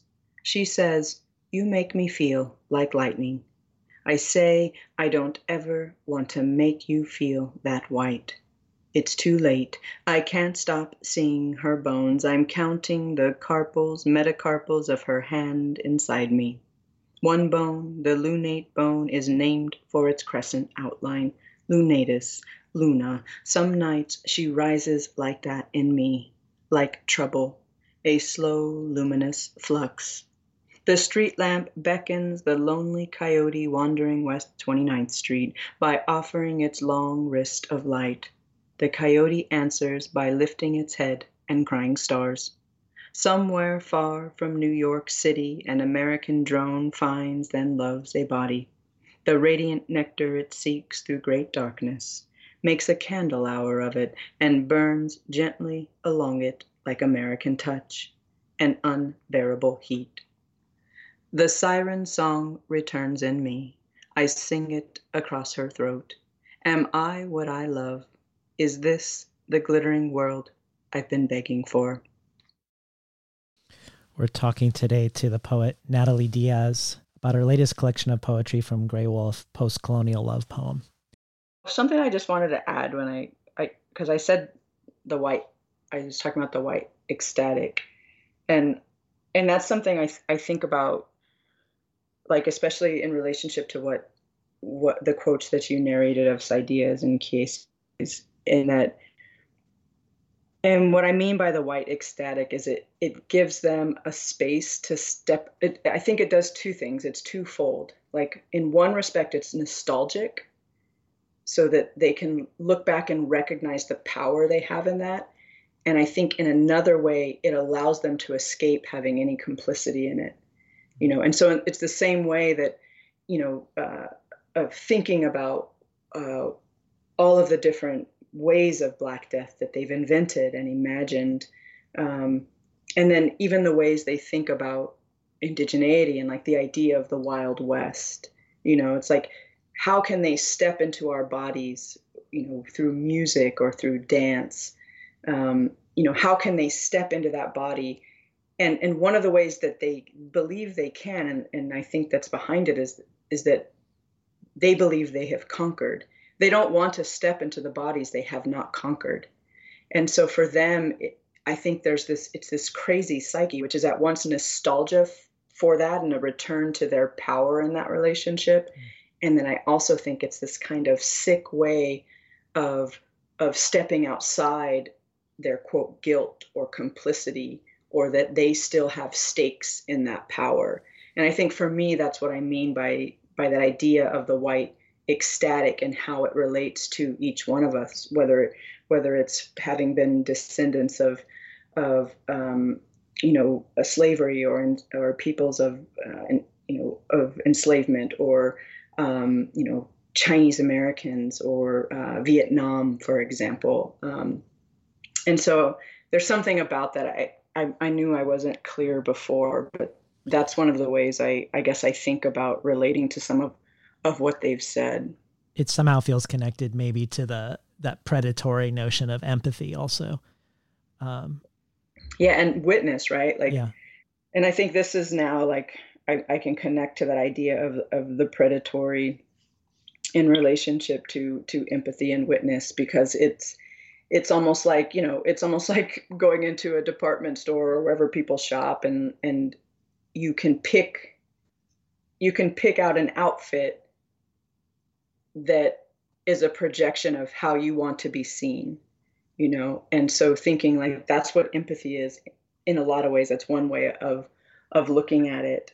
Um yeah and i think yeah i think there's something about that in that how do i uh, how do i construct the different ways that i would like to be seen? And it, it's the same extractive nature it's the same extraction that's happened across time you know to come in and, and extract the land and then to continue and, it, and it's never it's a never ending extraction right? Like i feel like once you become that that predator once you engage in that hunt um, you know for prey it, it doesn't end. It doesn't end unless you're willing to stop and look at everything that you have done and and take an account of what that means for what you might do next. Mm. you know it's like yes they took the land. Well they took the land well that wasn't enough. They take the water you know and they they take the water that's not enough. And so they have to take uranium. They have to take coal. It it, it just doesn't end you know. And it, it's the same way thinking about the labors that they tried to take from um, from Africans and you know Black Americans today are still being extracted from in that way just with with a different method. Yeah. Well it made me it makes me think a little bit of my conversation with joe sacco whose whose latest book paying the land is uh, about the Dene people of the northwest territories of canada.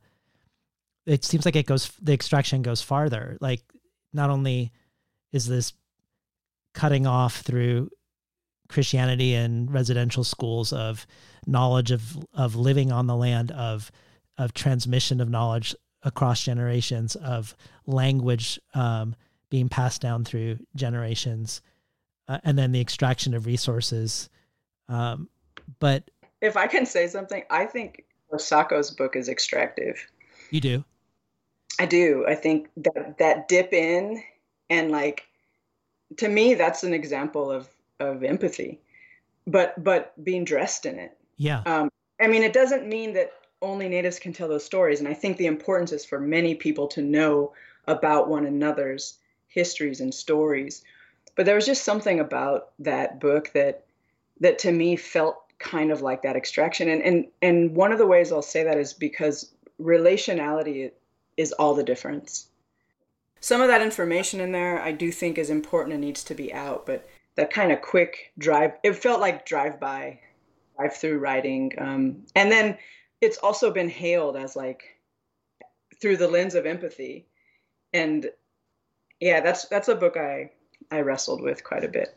Well, let me ask, let me ask the the part the reason I brought it up was more from the perspective of when we're talking about extraction, the the interesting part about it, which also came up in my conversation with Jake Skeets, is about how the destruction of a culture and the transmission of knowledge, and then the only opportunities available within sort of a corporate capitalist extractive system become resource extractive jobs so that we find n- native peoples um, prominent in coal or in t- or here in the northwest in timber or in the northwest territories in fracking and and oil. Um, it feels like it goes so that extractive or or we would call it predatory uh, relationship goes all the way into the interior of like how can what are the options for someone to make a, a livelihood? I, I don't know if there's a white ecstatic in seeing a native population being tethered to a resource extractive uh, occupation um, but i didn't know if you had any thoughts about about that I, definitely like i teach in the academy like i think that's one of the most extractive one of the most extractive structures of knowledge. Um, I'm I struggle with it a lot. You know, what does it mean to be a part of the academy, which which recognizes itself as a center of knowledge and which decides which knowledges are valued, uh, who who receives them, um, and then especially you know like I mean from the beginning it's it's like from the beginning of quote history there have been uh, stories of which of our indigenous leaders, and I'm saying our very broadly, um, capitulated or it's probably not the right word, right? Because I think I think I want to be careful of of recognizing uh, what choice means in America and what mm-hmm. what goodness becomes. Uh, so, for example, here at Fort Mojave, we um, I won't let that thing pass. Um, but here at Fort Mojave, we still have our a lot of our land like I can look at my creation mountain. It no longer be- belongs to us, right? They want to turn it into a park or something, which mm. is you know the park services is a, another racket. But I look there, um, I see where the fort was, which we no longer, of course, own. Uh, where the fort the fort was, which became the boarding school. Um, However, we had a sub chief who decided to take the government's offer, which split our tribe. And so they moved downriver to what is now Parker, Arizona, or we call it, it's called the Crit because it's the Colorado River Indian tribes because they thought they were going uh, by themselves to become another space for Mojaves, but they also moved in uh, Chemehuevis, uh, Dene, or people from Navajo Nation um, Hopi, and then of course it's also the site of the Poston um, concentration camp, or you know right. one of the the Japanese American carceral sites, and so that's another. I mean, that's maybe an early example of when someone made a decision that they thought would be better in some way, maybe for them, maybe for their entire community, um, I, I, I think also in terms of this, I think I think again about what we've learned of what is goodness or what is success and how those are just traps. They're traps we'll, we will never I don't think I will ever be successful in America because um, there's someone else's measures of success and I will always be other and outside of that. You know, um, I think of like my brother, for example. My, my the brother I write about who becomes the brother, you know, my, my real life brother becomes the brother in some of my work, is that he didn't have that system of success. The choices he was given, he made, and, and I can look at them from the outside and say that was the wrong choice, but it's not the wrong choice because it was never mine to make. And I think a lot about what it means that I'm me and he's him like and it wasn't simply because i took a, a separate like suddenly i had a i came to a crossroads and was like natalie you can do this or you can do this right. it wasn't like that and in some ways the mistakes my brother made or what we call mistakes or the choices he made ahead of me in some ways were very protective of me because I had a different path because of those choices. It's not the same analogy, but I, I really want to complicate that analogy because, you know, uh, I think a lot of this, we can equate it now to greed and money, but I think this began with these ideas of goodness. How could you be a good Indian while you were being occupied by a government? Well, you you got in line, you walked the line. And if you weren't, you were punished. You were punished with starvation. You know, like and so that is also very much ingrained in us, you know. And so if you wanted to eat, you did what they asked. If you didn't want to eat, you suffered and starved. And and for me that's that's still happening today and and you know there's there's sovereignty is such a problematic word in in Indian country or in indigenous country. It's a word that a lot of our young people are struggling with and, and pushing back against. And yet, sovereignty for our older generations is what keeps us visible in U.S. law. You know, but but we really do have to question what is sovereignty, right? And we're seeing it now more publicly. It's always been happening privately on reservations, but if the government wants to, they do it. You know, we saw this like very, very much in the public eye at Standing Rock. Mm-hmm. And immediately after some of those pipelines went in, they they had environmental disasters right behind it. And so you know, there were many people in the Navajo Nation who did not want those large mining companies and mines to come in from uranium to to coal, um, and yet they did. And then you survive, right? And you know, it's a it's a really complicated uh, process. So, like a process, it's a complicated process of living under occupation I, I want to take what you're saying now and connect it to something I re- recently listened to. I was I attended a virtual event for Seattle Arts and Lectures between Douglas Kearney and Claudia Rankine, and they got on the topic of Afro pessimism. And Claudia Rankine, while she agreed that today Black Americans are still not viewed as fully human, she believed also, contrary to Afro pessimism, that we couldn't step outside the system that we that black people had to sort of pretend otherwise about the black situation. Still vote still elect black congressmen still step into roles like poet laureate of the united states um, still participate within the system while acknowledging that the system doesn't want their participation.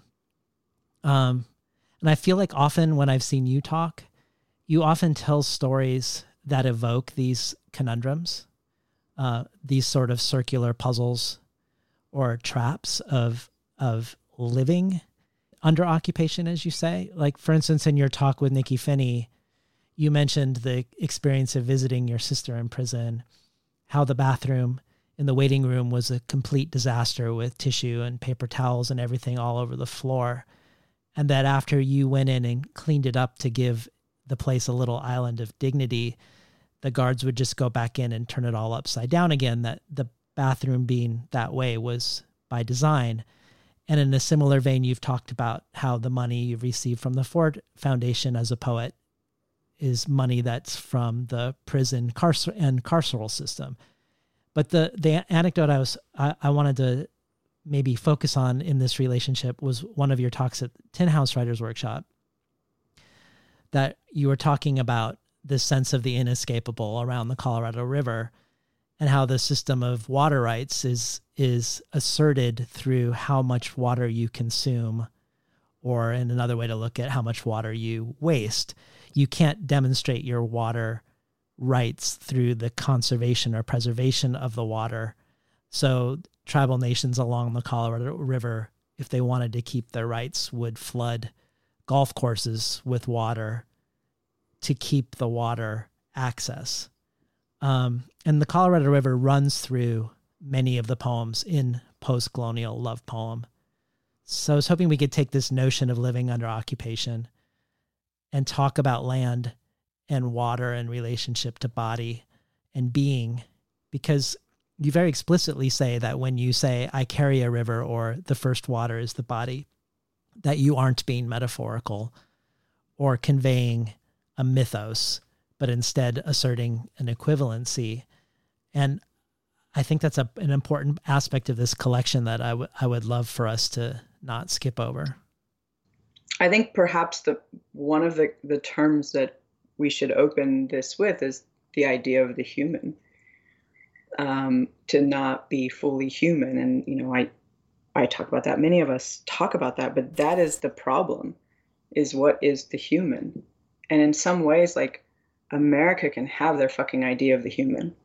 I will never I will I will never succeed to it.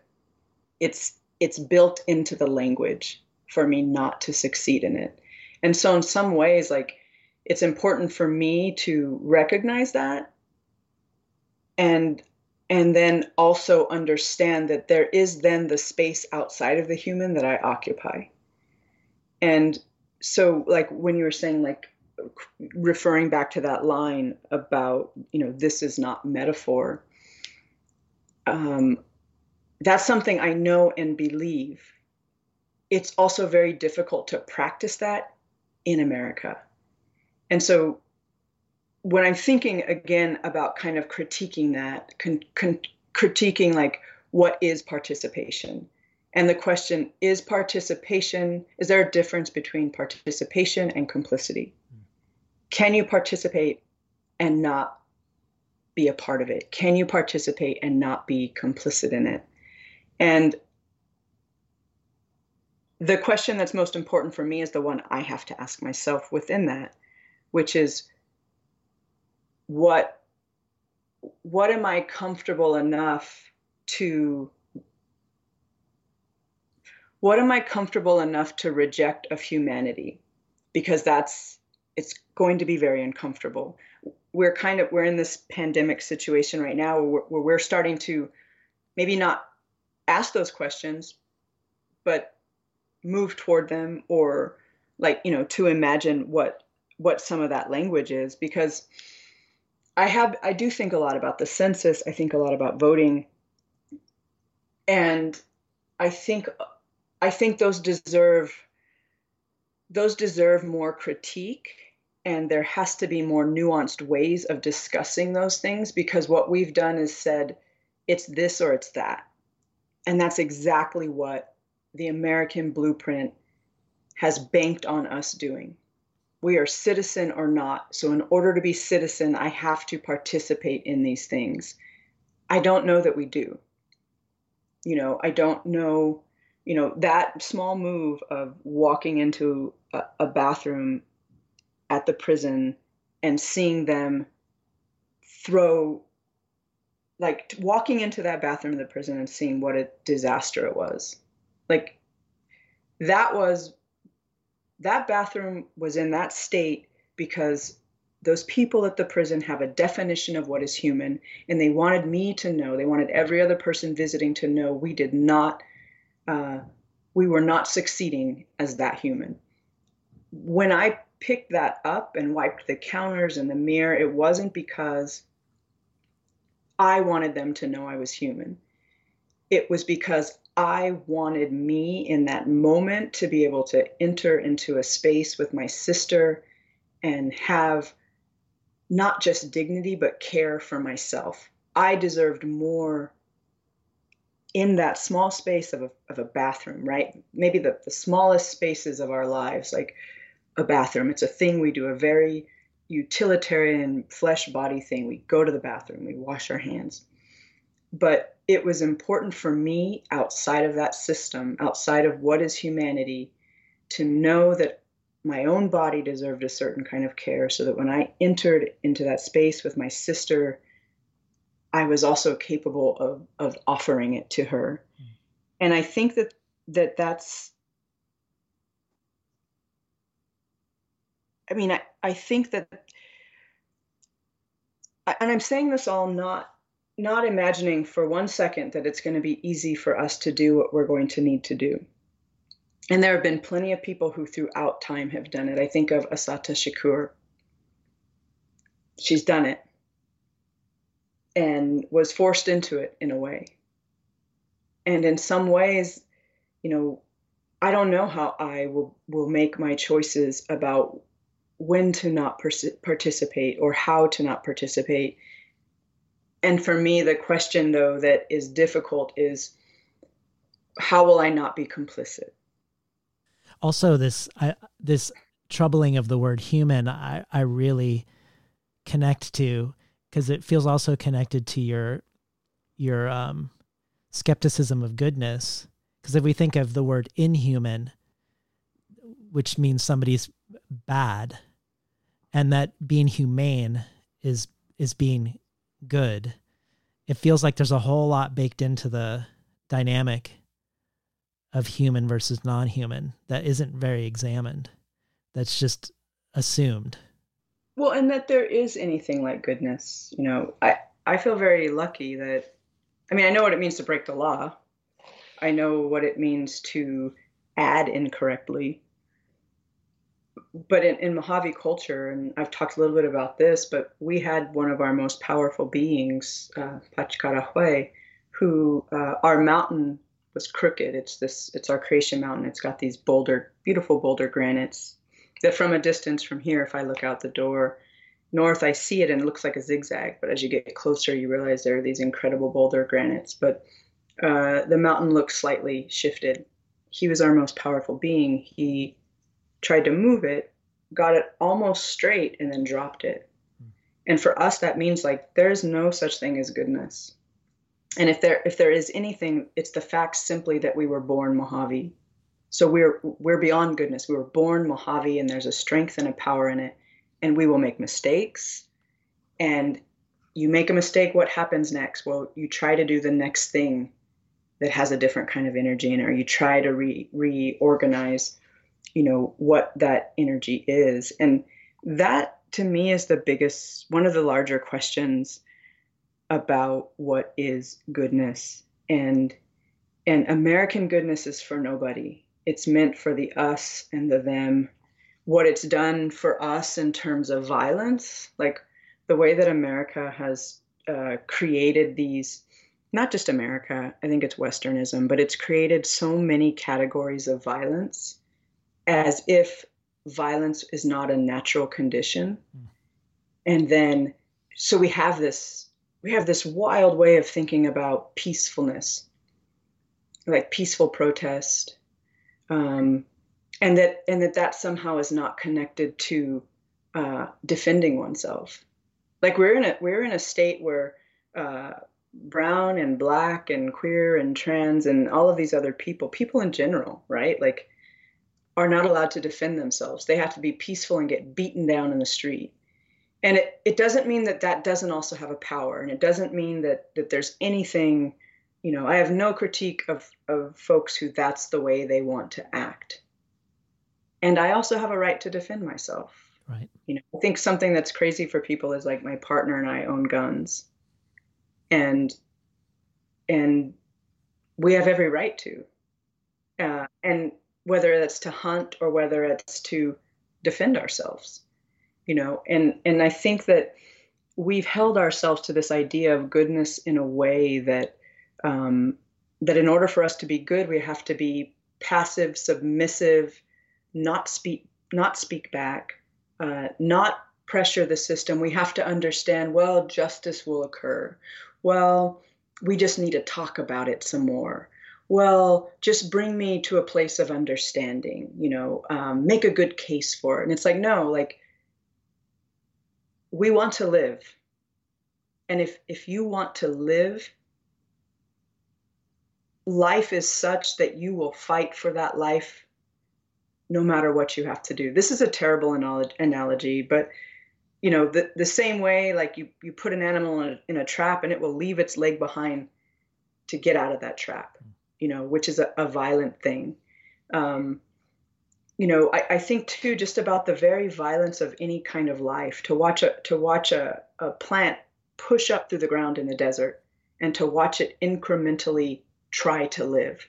We say grow and we pretend grow has nothing to do with life but that is a violent to to to burst a leaf you know to drag whatever water you can from this desert and burst out with a leaf. That's a, a kind of violence. In chinese medicine the the word for the energy of a of a seedling that's pushing through frozen ground is the same word for anger It's also the sound of shouting, like the the um, the way something's so soft and tender can make its way through something that's completely hard and get to the surface. Yeah, and and that's in us. Like, and anger is anger is the emotion I trust the most. And and, and what I mean by that is that for me, anger is anger requires so much of my attention that I am most sensual in those moments of anger.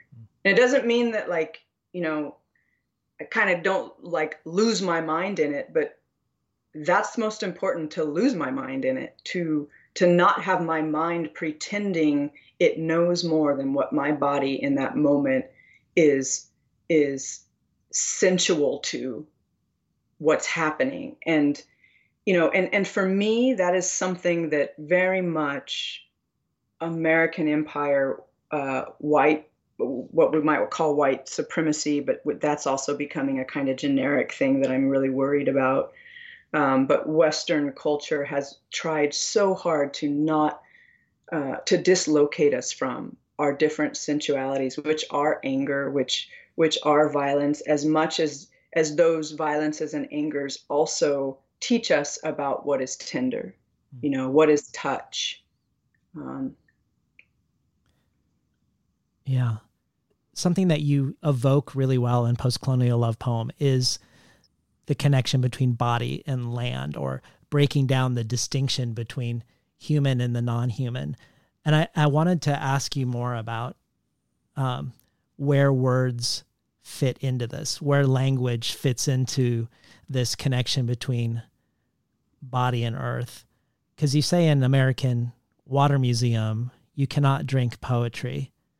And in one of your Tin House talks, you you talked about how when you're away from home, you're sought after as a poet, and that your poetry has a certain currency in the world at large. But then when you return home to the reservation, people aren't as impressed at all with the poetry in and of itself. They want to know what the poetry does, what tangible actions it has. And you said you were talking about how to put your poetry more into the world, into action beyond the page. And I guess I wanted to hear about that. I know there were eight years between your two collections. I don't know if there's something manifest in your second collection that reflects that, or if it's something not in the collection itself, but some other activities around your poems that relate to this question of not being able to drink poetry. I was in a conversation with uh, a, a Graywolf event that Kevin Young and um, Roy Guzman and uh, Khaled Mattawa were in, and uh, Khaled was mentioning, thinking about the pleasure, like that poetry is a pleasure. And I I would agree with that, and or I would agree with that if that feels so like hierarchical. Like, well, I'm granting this as knowledge, but when Khaled's you know was framing this conversation that poetry was was a pleasure, um, it began be- with Kevin I think quoting uh, Seamus Heaney, who had said that poetry is a home. And I had said that I don't know that poetry is a home. I believe it is one pathway home. And, you know, either to return me to home of some sort or to carry me to a home that doesn't exist yet. And I'm thinking about, you know, like what is language? It was a gift, I think, from our creator. It's amazing, right? It's amazing that we have different languages and how we can't, how it's so difficult for us to understand that there is no hierarchical language. The fact that people around this world have their own language and that it's we that speech i guess speech is what i'm talking about mm. speech is just uh, it's impossible for me to understand. And I realize that it's a gift, it's a luck. And I also realize that it's very physical, it's another kind of touch. So I can. So this is an example I've used before. I, I feel like I, I just finished a really large grant, and so I feel like that's why I'm in example mode. I think I think I've said here's an example like five times in this. I, I pardon that because it's I didn't notice. It's, it's not in my lexicon. It feels so beside me, but but something I would like to share. So this is not this is not an example. This is something I would like to share. All right. Talk a little bit about this in relationship to language. I was leading a language conversation with between our elders and other uh, other adult learners, which is often an extremely tense emotional space because we have these these groups, these generations of adults who were very intentionally cut off from the language, and then we have these elders who had to watch that happen and who now are in a position where they have something that they desperately need to give to these generations. And there's a huge chasm, many chasms that keep that from happening. And so, adult and elder learning engagements are, are really emotional. And we had an adult learner who said, like, was just kind of fed up in, the, in this conversation, was like, listen, I just need to be able to tell my son that I love him. Mm-hmm. You know, he was eight years old. And, you know, our elders said, there's no, we don't have a word for love. There's no word for love. Um, and, you know, she, she was getting increasingly emotional and she's like, well, we have to be able to say something. It can't just be that, that we don't have love. And which of course we know the sentiment or whatever the emotional condition of that is. So finally, one of the elders, who, who was this, this adult, was her aunt, she said, Well, what is it you want to tell him? And she said, and and she had no words. So so the learner had no words. She like held her chest. She made some like gestures like between like where her son might be standing next to her, where there was nobody there, and like back to her chest. And she just she was crying because like she'd reached a point where she felt failed by language. She felt uh, as like a failure in some ways to this language. She felt it was like challenging what it means to be Mojave and who we are. And and when she broke down, our elders do what they do because they're they're not old people. They're they're beyond that. They're they're an energy that is who we are. And so uh, among the few that were there, they were like, well, you know, like, okay, we know what that means. You want to say, I would die for you. You want to say, you are my eye. You want to say, I'm going to be stingy with you. Mm. Of course, we have words for that. And so that was, it was, it was an interesting kind of moment um, thinking about, uh, about language and what it does. And, and so that was like a, it was almost like a terrible meeting and you know of course but good things came from it but everybody left with the this additional wound in them. So later that evening uh, this this adult learner came to my home to my mom's house. I, I was staying with my mom at that point. Um, i would drive to phoenix and then come back and forth but i was staying at my mother's and so this this woman came by and she's like hey can i do you think i can talk to your mom? And i was like of course but my mom can tell you if she can talk to you or not. So you know she came in and she talked with my mom and she told my mom in a way that she wouldn't tell my elders, but she told my mom, she said, because uh, she's a little closer in age to my mom, she said, you know, you know, Bernadette, my father never told me he loved me. And she said, my mother never told me she loved me. And I don't want my son to grow up like that. And she's like, even when my father, you know, he he died of a heart attack. She's like, even when he was getting wheeled into the emergency room and we were there you know by his bedside as they were pushing him up until the room where we couldn't follow him through. I kept telling him i loved him. I kept telling him i loved him and he still never said it back. Mm. and my mom said my parents never told me they loved me.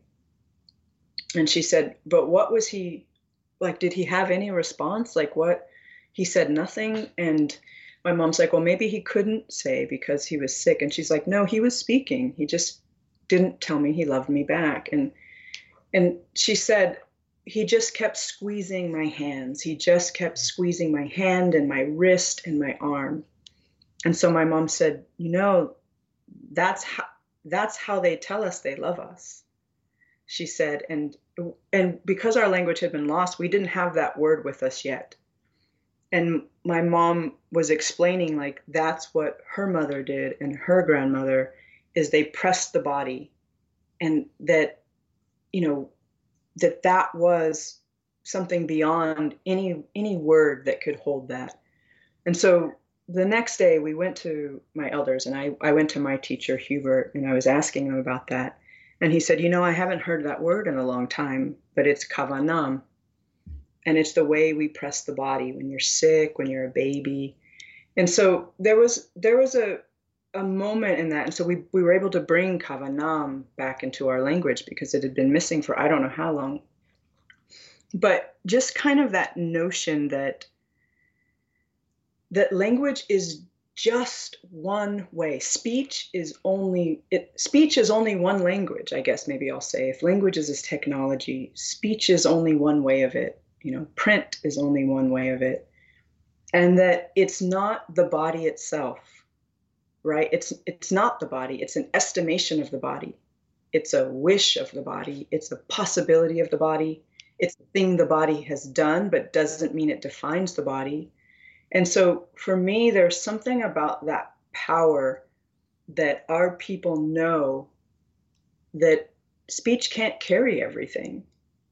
And so to hold the body, to hold the hand, to press it, to to feel it beneath you, to remind it that you're there, touching it and holding it. And so for me, like that is that's one of of the that's one of the like atmospheres of of language that I have been brought into and and raised with, I think. And so when I think of poetry, I always want to be like very attentive that I don't lean too much into the performance of it. Mm. And and I don't even mean the reading, like reading, right? Cuz I'll read if I read poems sometimes about the brother, I can feel my brother in a way that I can barely stand up there. Like it's all I can do to perform it I don't know what it would mean to break in it. I mean, recently I read a new essay and and I almost like let myself feel shame about it because I had to stop twice in the middle of it. Hmm. And I think something that was really interesting about that is right now in this time of pandemic, I'm not up in the front of the room with a bunch of people in it. And so that performance has been stripped down in a way that I find myself so much more emotional in front of a computer screen. I do too. It, it's me. Yeah. Yeah. Yeah. And so, you know, I, and again, I'm getting sideways as I often do, going sideways on this conversation. But, but to me, that's such an important relationship because when, when settlers and linguists and ethnographers first came to Mojave, and they did their little lexical vocabulary list and elicited things. They asked us, they asked our my ancestors, how do you say love? And they didn't have a word for it, which was very natural because, you know, and they tried to explain the concept to them and they they had no word for it. And so the ways they wrote about us is that we didn't experience it. Right. That we didn't feel it. And you know, and it makes sense to me, right? That you have these these white ethnographers who've come in. We've already had the cavalry through. We've already had the military through. These ethnographers come in and are trying to tell us something that is about tenderness and care. and I mean, I I would bet that we couldn't even imagine those people felt whatever it was they thought they were they were telling us yes. about. So yeah, so that's a little bit of like, I think, a constellation I carry with me constantly about language, about its physicality, uh, where it comes from, and what poetry is. In, in poetry, as much as I'm a very tiny part in whatever energy is of the world, I feel like the land imagined me, right? Like the land imagined a, a flesh person, uh, and it, it imagined it from its clay, from yeah. dirt. What an imagination and and then for me like we we've been told our creator also gave us language and i feel like that was that was the creator's way of giving us an imagination uh, so that we might make and and i feel like we've made beautiful things and and we've we're we've also made very horrible things when i was when i was thinking in preparing for the interview about this question of what poetry does and doesn't do. And you as a poet out in the world and you as a poet back at home. I came across this uh, quote by a Mexican poet, Heriberto Yépez. It was actually tweeted by Natalie Scenters-Zapico. And um, I don't even know if this is a question, but I just thought this quote was so great and I wanted to read it. Uh, see if you had any thoughts. Viewing poetry in a time of crisis doesn't help put an end to the crisis. It only helps to make poetry, again, a possible solution, a praxis that can really mean something good for the culture it belongs to.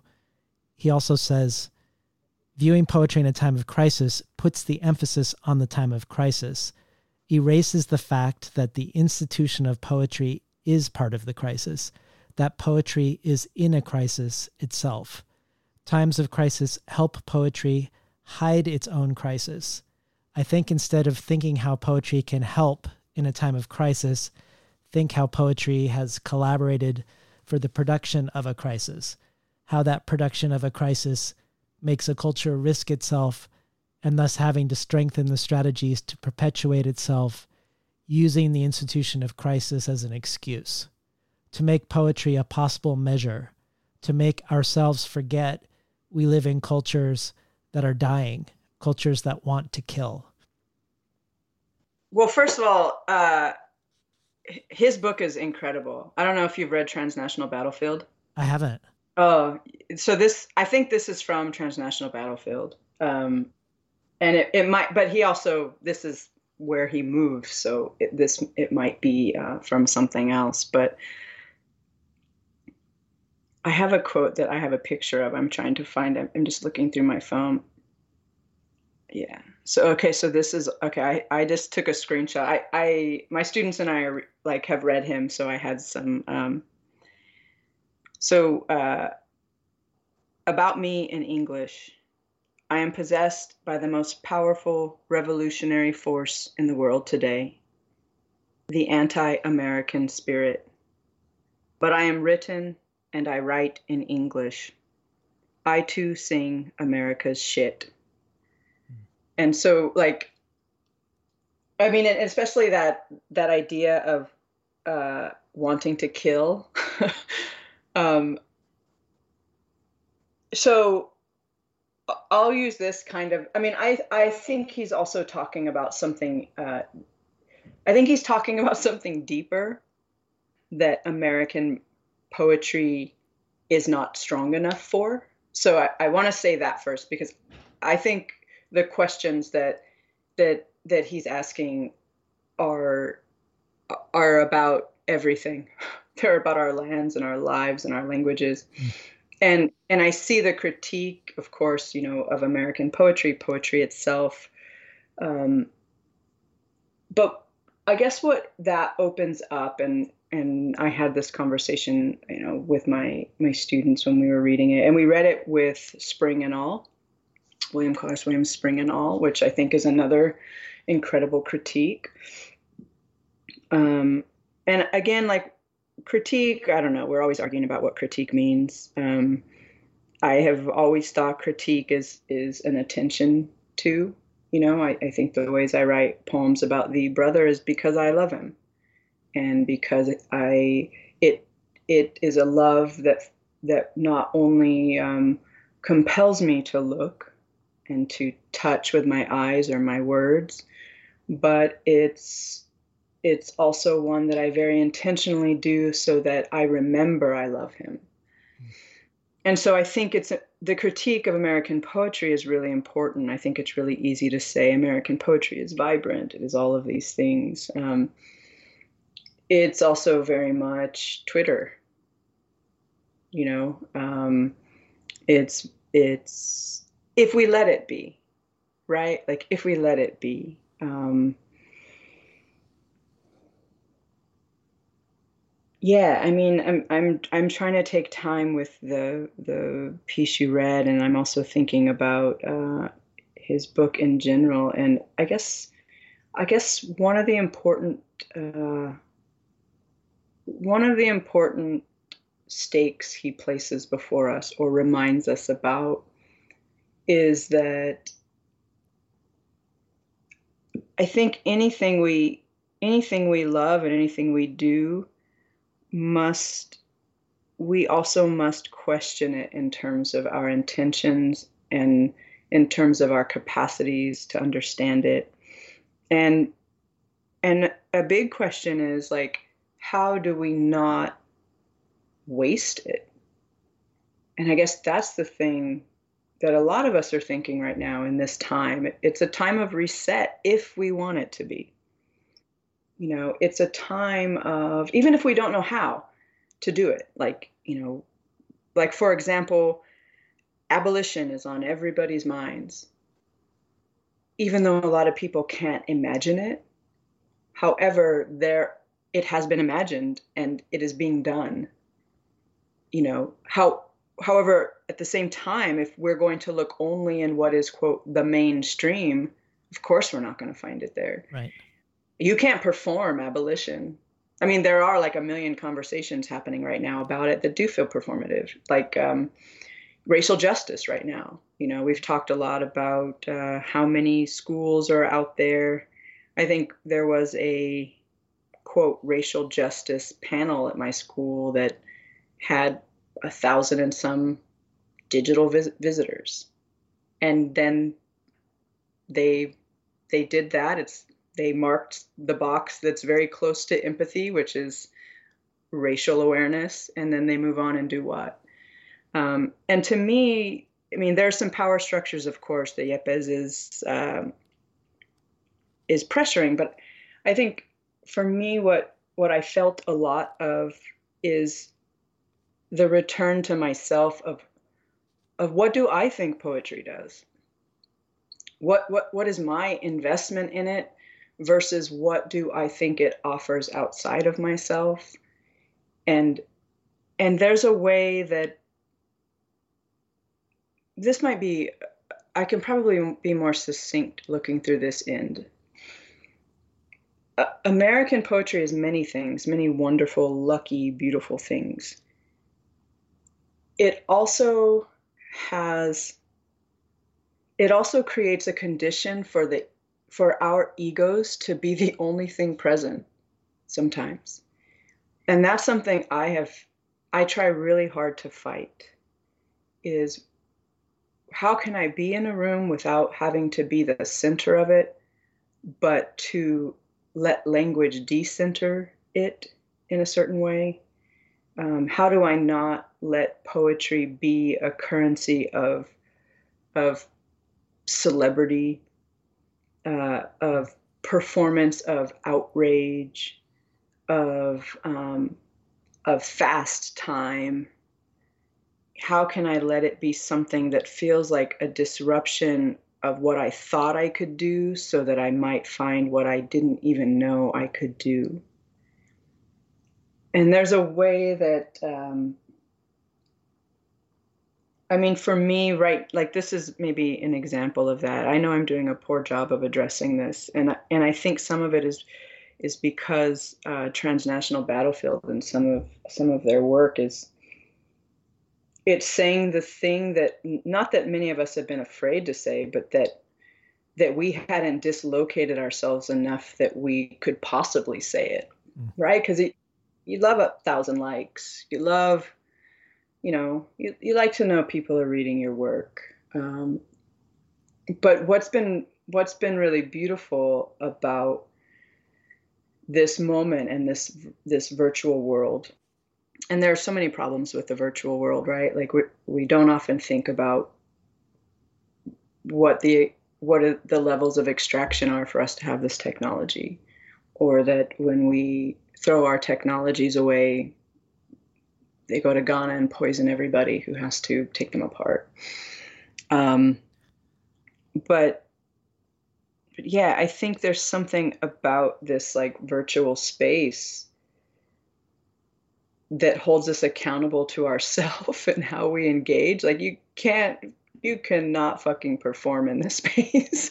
I mean, I've seen virtual performances. I've watched my friends do this. My partner, you know, does performative art and has done this, but I'm sitting in a room by myself and in some ways like I realize like the discomfort I have in a lot of moments, or I feel like, you know what, Natalie, like quit pretending you know something, you know, like, or yeah, there's a certain kind of uh, care I want to have with language in this space that feels really, really important to me. Um, and and I guess for me, and this is what transnational battlefield and that quote do to me is it. I just want to be careful, and I don't mean careful as in not making a mistake, but I mean I want to be careful in recognizing that language can be very dangerous, that not being attentive to language can be very dangerous, and that if I if I can come to it with a kind of intention and I can treat it like a kind of practice versus a product or a task that I have to do. If I can if I can be who I am with you here and who I am on the page, the way I am with my partner, or the way I move through a day in all its like difficulty or ease or joy or worry, then then I that's that's what I want poetry to be to me. Like I want it to be another way of touch, like I say, touching myself or, or someone I love or someone I don't know. And that's really hard because it's also what I do. It's also, in some ways, my job. Um, and so, you know, I don't know. I mean, I think that's also one of the reasons why the ways you're having these conversations, my because my partner really loves loves the show and is always listening to it and asking me about things. Um, in fact, she and I were with the Joe Sacco. We were really going at it. Um, but like, how do we create that space that that we believe is the reason why we came to poetry? Like, how do we keep the space in between me writing yeah. and what that meant, and then where the poem ends up happening in font or book or text? How do we keep that space in between, which is unknown, which is uh, fallibility of language, fallibility of imagination, and also the complete possibility of it. So, I guess if anything, thinking of the quote you read, thinking of the, the, the larger work of transnational battlefield, I think that's what it that's what it is doing. It's saying like, don't make this easy ever. Don't take like, and I don't mean take for granted, but don't assume um, this is what success is. And in some way, that was like a straightforward critique of poetry. Yes. As the institution, and then, of course, what it is. I, w- I want to return to and end with love and a discussion of love um, to circle back to the beginning. You've you've said it's possible any word is a myth, a small myth, a large myth. A word is never what it is, but a desire for the thing to be, either for understanding or for want or for remembering. And in your first collection, you use myth as a way to engage with your brother, who at one point is Icarus, and another point he's Judas, and many times he's an Aztec god. But the collection, your first collection, ends with poems to an unnamed beloved, which seems to be more of the focus of post colonial love poem. Yes, your brother returns, and yes, there are poems that were part of a letter correspondence with the poet Ada Limón. But often you're addressing the beloved without the beloved being named. And I want to read a couple of things you've said about love and see if they spark any thoughts for you. The first is the love poem is maybe at war with the colonial state. The second is a dangerous way of thinking is that we love as resistance. I understand that, but I refuse to let my love be only that. I'm not loving against America or even in spite of it. I'm loving because I was made to love. Love was made for me. And the third quote is In order for me to be possible, I have to create conditions in which love is always possible. Love, huh? love, I know. The love the the the word that has no Mojave word. Yeah. I use the word love a lot I know it's something like poetically, you know, at least when I was younger, people were always telling me, "Oh, well, you don't, you know, what do you mean by love?" And well, I know you you use you say you use the word hand a lot also, but the word that leapt out to me that you that I noticed repeating itself a lot was hip. The hip, love, desire. Um, I think the ways I've learned love, you know, and I've mentioned this before, and you know, my great grandmother was uh, was the first person I lost in a way that I knew what loss was. Um, and by that, I don't mean loss.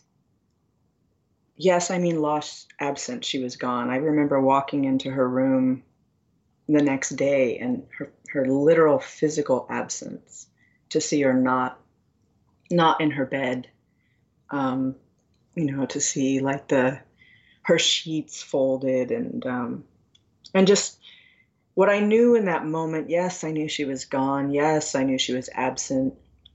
And then I also knew something more of myself. And and by that, like to me that is what love and loss are. I mean, we've been taught to not be selfish. But I think I think any life has to be selfish and not in the ways that we've we've heard about selfishness as in you're not thinking about someone else but shouldn't I be selfish if I want to live? And in America you have to be so fucking selfish to make it through any day to be yourself in a day to to come from the reservation which is where I'm at now it's where I'm talking to you from for me to get through a day here is I have to be very selfish. And some of that is is a reminder of, of many things that, that I am loved, that I can love. But when I think about, and so for me, like the reason why I'm bringing her up is because she was the first person who taught me that I did love. And I learned it when she was gone. I learned it. It's not that I didn't feel things like it, but when she was gone, I my body understood what love was. And so love in that way was was not her her literal absence, but it was the way that that my body suddenly knew what absence was. And that was that was love.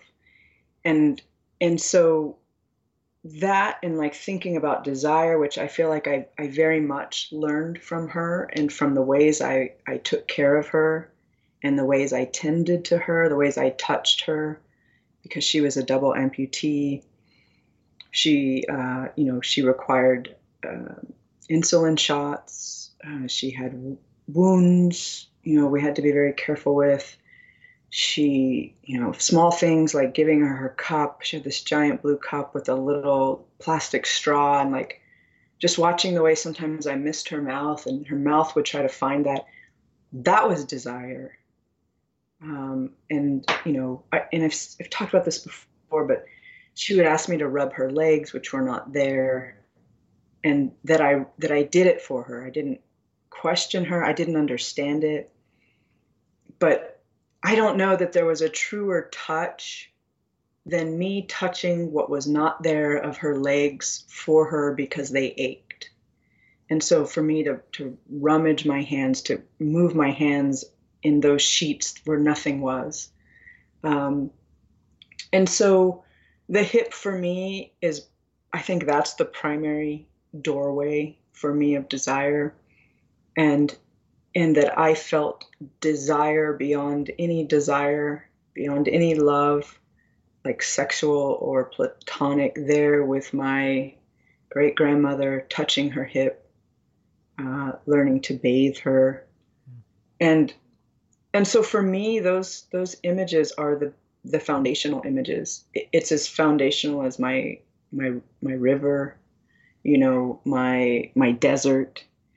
Um, and I think about that, right? Like, if I could touch everybody I touch, the ways that I touched her with such, again, not carefulness, but but care, you know, in ways that I still remember, you know, thinking about about some of those touches. And that what they were was me me existing.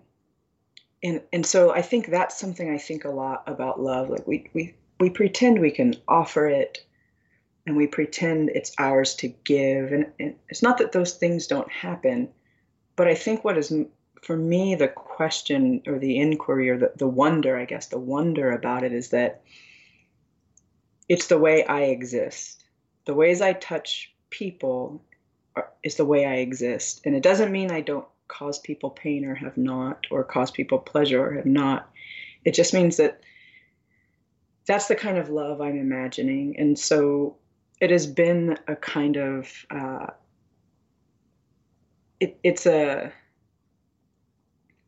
you know, like for example, it's not different than the ways I, I say that that my land and my desert, uh, that I am one of, of my desert's pleasures that when our creator made us he created something that was full of energy and and like that that was a pleasure for for for the creator. And to think about that is that we weren't imagined of nothing. Like we were built of clay that already existed. Mm. We were built of clay and water. And like so to think of this like reorganizations of energy and that that love is something like that you know, the conversation I had with Ada was very much I wanted to speak to Ada the way I feel about Ada. And when I feel about Ada, it's not different than the way I feel about my lover, my partner.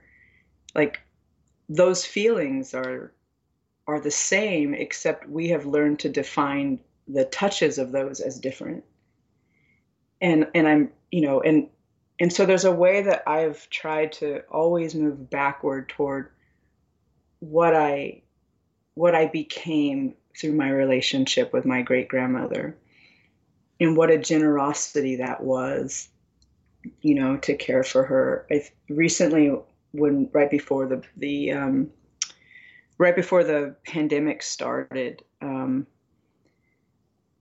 you know and so this is similar because you had mentioned like to love against the colonial state so, so my that my grandmother was sick with diabetes. That's what killed her. That's what put her in that bed. Um, you know, I never knew her when she had legs. But my mother, right before the pandemic, uh, like we came back to my reservation in February because my mother had a diabetic ulcer and it went into her bone and uh, her body went septic. So she had a bone infection. Her body went septic. They were thinking they might have to amputate her leg.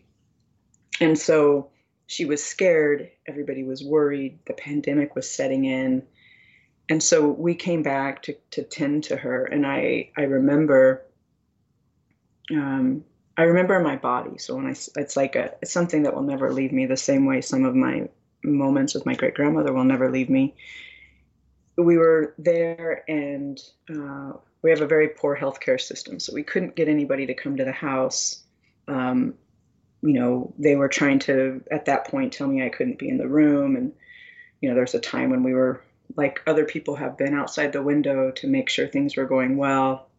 And my mother's, you know, in some ways, natives, Mojaves, we were taught not, not to ask questions. So often she just let them do without critiquing them or asking for what she needed. But you know, we wanted to bring her home. And so the nurse was like, You have to learn the debridement you know, you have to, I'm going to teach you how to clean this wound. And debridement is very vi- violent, right? You're cutting away, like it's cutting. It's, and, and, but I remember being there and thinking about that and then having to do that for the first time to my mother. And I was, I mean, I was saying this over and over again, and I, I mentioned it just in a written interview once, but I was what I had to tell myself the whole time that I was doing this is that you know like this is lucky. This is you know one way I'm loving my mother. Um, this is and, and again like when I when I think of being against the colonial state like you know natives have diabetes for a reason. My mother had shitty health care for a reason. My, my great grandmother had shitty health care for a reason. You know, and they were like very quickly like, we'll just cut your mom's leg off. And it was like, no, like I'm going to fight for my, you know, fight for my mother. But as that was happening, it was like I had to tell myself, I'm like, you have language. Like, this is what you do. It has a power. You know, it has a power. And this is more important than any poetry or poem you might write, but use it right now. And so I, I had to tell myself as I was doing that, like, this is lucky. This is my mother's body. This is me touching her. This is this is what uh, this is something I can offer her, and and her body is offering me this, and and this disease wants to live like like anything else wants to live, the same way I want to live, the same way my mother wants to live, in the same way that that I want her to live, and and so like I I imagine myself even talking to to the wound, you know, like I here you are and here I am and now I'm touching you. And and um, yeah and this is an energy we share and you know we're doing this together and I'm going to let you go. And just you know it it was a it was just like those those are the moments right that say poetry is a lucky lucky place I've been able to arrive at. And even luckier that I've been received there right that like like small things to large things like like being able to meet you through poetry and and being able to meet those people. Like some of some of my best friends I've met through poetry. And then there's the lucky ways of just knowing like yes my book's in conversation with people. It means something to people. And it's it's important for me to remember also that it's just one way. It's one lucky way I can move through a day I can like that I could tend to my mother, and in some ways it was, you know, not a not a not a um, great poem, but it, that was the way that I touched her. That was a that was poetry. It's the same way I craft something on a page, and so, you know, for me, those are the moments when I don't have to, you know, yes, I'm using English, but I don't have to do this against America. I don't have to prove myself to America. And and that's hard to do, right? And and sometimes I do, I engage it. But for me, like that painful moment, which for me again was was very selfish, right? Because I can't imagine losing my mother. Um, and then I didn't want her to be in pain. And then, you know, but but that's a moment where I I realize again, sometimes for the first time, sometimes just to return myself to it, that you know, yeah, we do find joy against these things. I grew up on a reservation. I know what it means to to live despite. And then I also realized the importance of of not subscribing to going through this nation to be happy. And I guess that's some of, of what I'm thinking about when we were talking about participation in that I, I mean, yes, this is a nation I do think there are other iterations of ways we can live together, um, not as even one, but very differently to live together. And so, the ways I'm trying to build my poems right now, or to use poetry to help me think, is that I, I'm I'm not asking the state for permission. I'm not asking for the state to see me or to love me or to tell me that I'm good and some of that involves trying to build spaces or offer spaces or find spaces where that happens. Poetry sometimes is that. Um, and then, as you know, Yépez said, sometimes it's not that. Um, yeah, and I've, I've gone a little sideways with that, but, but I, you know, yeah, that's how I feel. That's, I mean, I guess that's always one of my big questions with it is, um, you know, our natural conditions were pleasure. Our natural conditions were care and tenderness, and not with not without violence. I think violence has always been here. I think there. I think violence is many different things, and yet now that we are here under these different occupations, um, I don't think, for example, democracy is my savior, and I don't know that democracy has a place for me. I think I've learned to, you know, Fred Moten talks about this, right? Like we learn, we we adapt, we learn to move within it, um, which maybe sometimes feels subversive to us and other times doesn't. But yeah, I, I want to find ways to to move in language and outside of those things without pretending that that I could ever be their version of what they think life is, which is a human. Um, and again, as I said before, I don't know what I'm willing to sacrifice for that to happen. Um, that's that's I guess the the big pandemic question for me the rest of the time. So could could we go out with uh, one of your letter poems from to Ada Limón uh, from the Desire Field, and and then also um, a poem that Rachel Eliza Griffiths suggests is also a love poem, despite its title, Grief Work.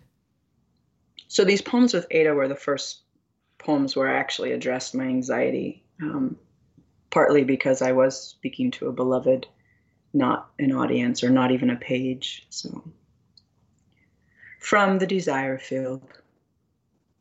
I don't call it sleep anymore. I'll risk losing something new instead like you lost your rosen moon, shook it loose. But sometimes when I get my horns in a thing, a wonder, a grief, or a line of her, it is a sticky and ruined fruit to unfasten from, despite my trembling. Let me call my anxiety desire, then. Let me call it a garden. Maybe this is what Lorca meant when he said, Verde, que te quiero verde because when the shade of night comes, I am a field of it, of any worry ready to flower in my chest. My mind in the dark is una bestia, unfocused, hot, and if not yoked to exhaustion beneath the hip and plow of my lover, then I am another night wandering the desire field bewildered in its low green glow, belling the meadow between midnight and morning. Insomnia is like spring that way, surprising and many petaled, the kick and leap of gold grasshoppers at my brow. I am struck in the witched hours of want. I want her green life, her inside me in a green hour I can't stop. Green vein in her throat, green wing in my mouth, green thorn in my eye. I want her like a river goes, bending, green, moving, green, moving. Fast as that, this is how it happens. Soy una sonambula. And even though you said today you felt better, and it is so late in this poem, is it okay to be clear to say, I don't feel good? To ask you to tell me a story about the sweet grass you planted and tell it again or again until I can smell its sweet smoke leave this thrashed field and be smooth. And then,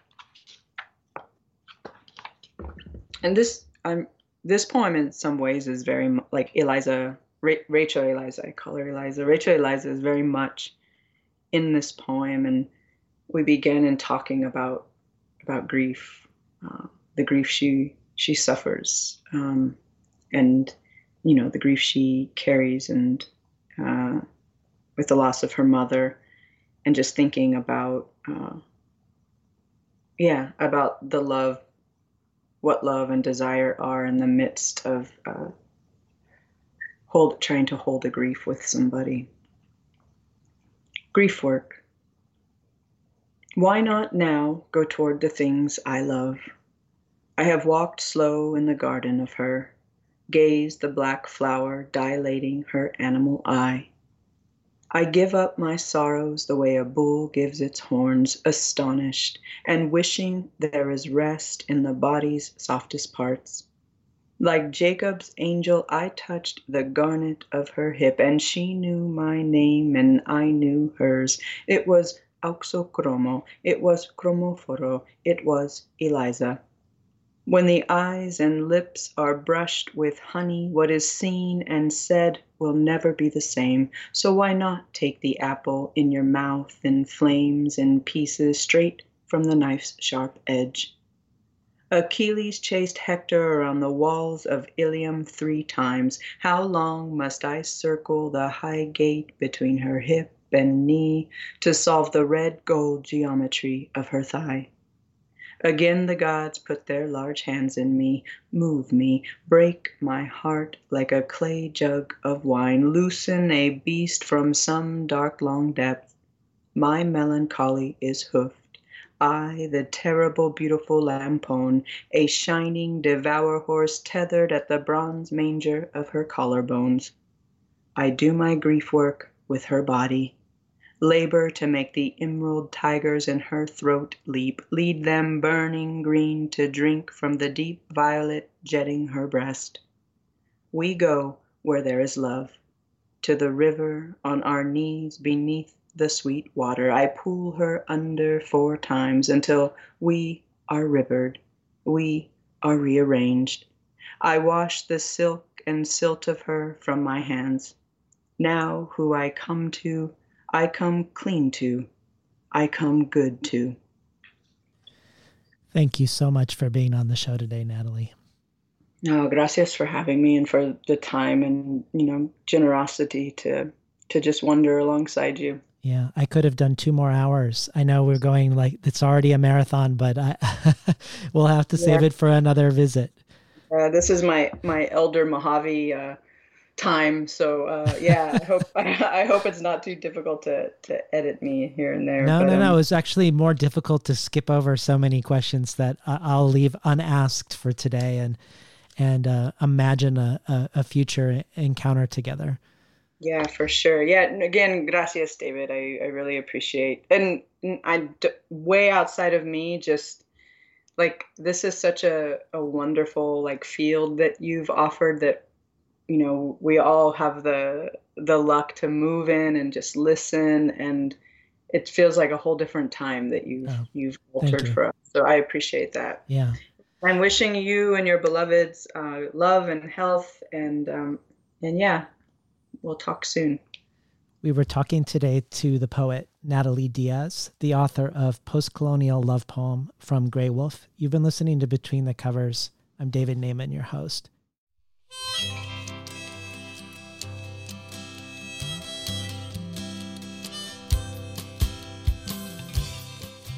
Today's program was not recorded at the studios of KBOO, but at the volunteer powered, non commercial, listener sponsored full strength, makeshift home office of me, David Naimon. For the bonus audio archive, Natalie Diaz contributes a reading from and a discussion of Jorge Luis Borges's Book of Imaginary Beings. This joins bonus audio from Nikky Finney, John Keene, Mattilda Bernstein Sycamore, C.A. Conrad, N.K. Jemisin, Ted Chiang, and many more. To learn about subscribing to the bonus audio or other potential benefits of becoming a listener supporter of Between the Covers, head over to patreon.com slash between the covers. Or if you prefer a one-time donation, you can do so via PayPal at tinhouse.com slash support. I'd like to thank the Tin House team, Elizabeth DeMeo and Elisa Ogie in the book division, Jakob Vala in the art department, Yashwina Canter in publicity, and Lance Cleland, the director of the Summer and Winter Tin House Writers Workshops. Finally, I'd like to thank Imre Lodbrog and Barbara Browning for creating the outro. Their album Imre Lodbrog A Sapatita Me can be found on iTunes, and Barbara Browning's trove of ukulele covers can be found at soundcloud.com slash Barbara Browning.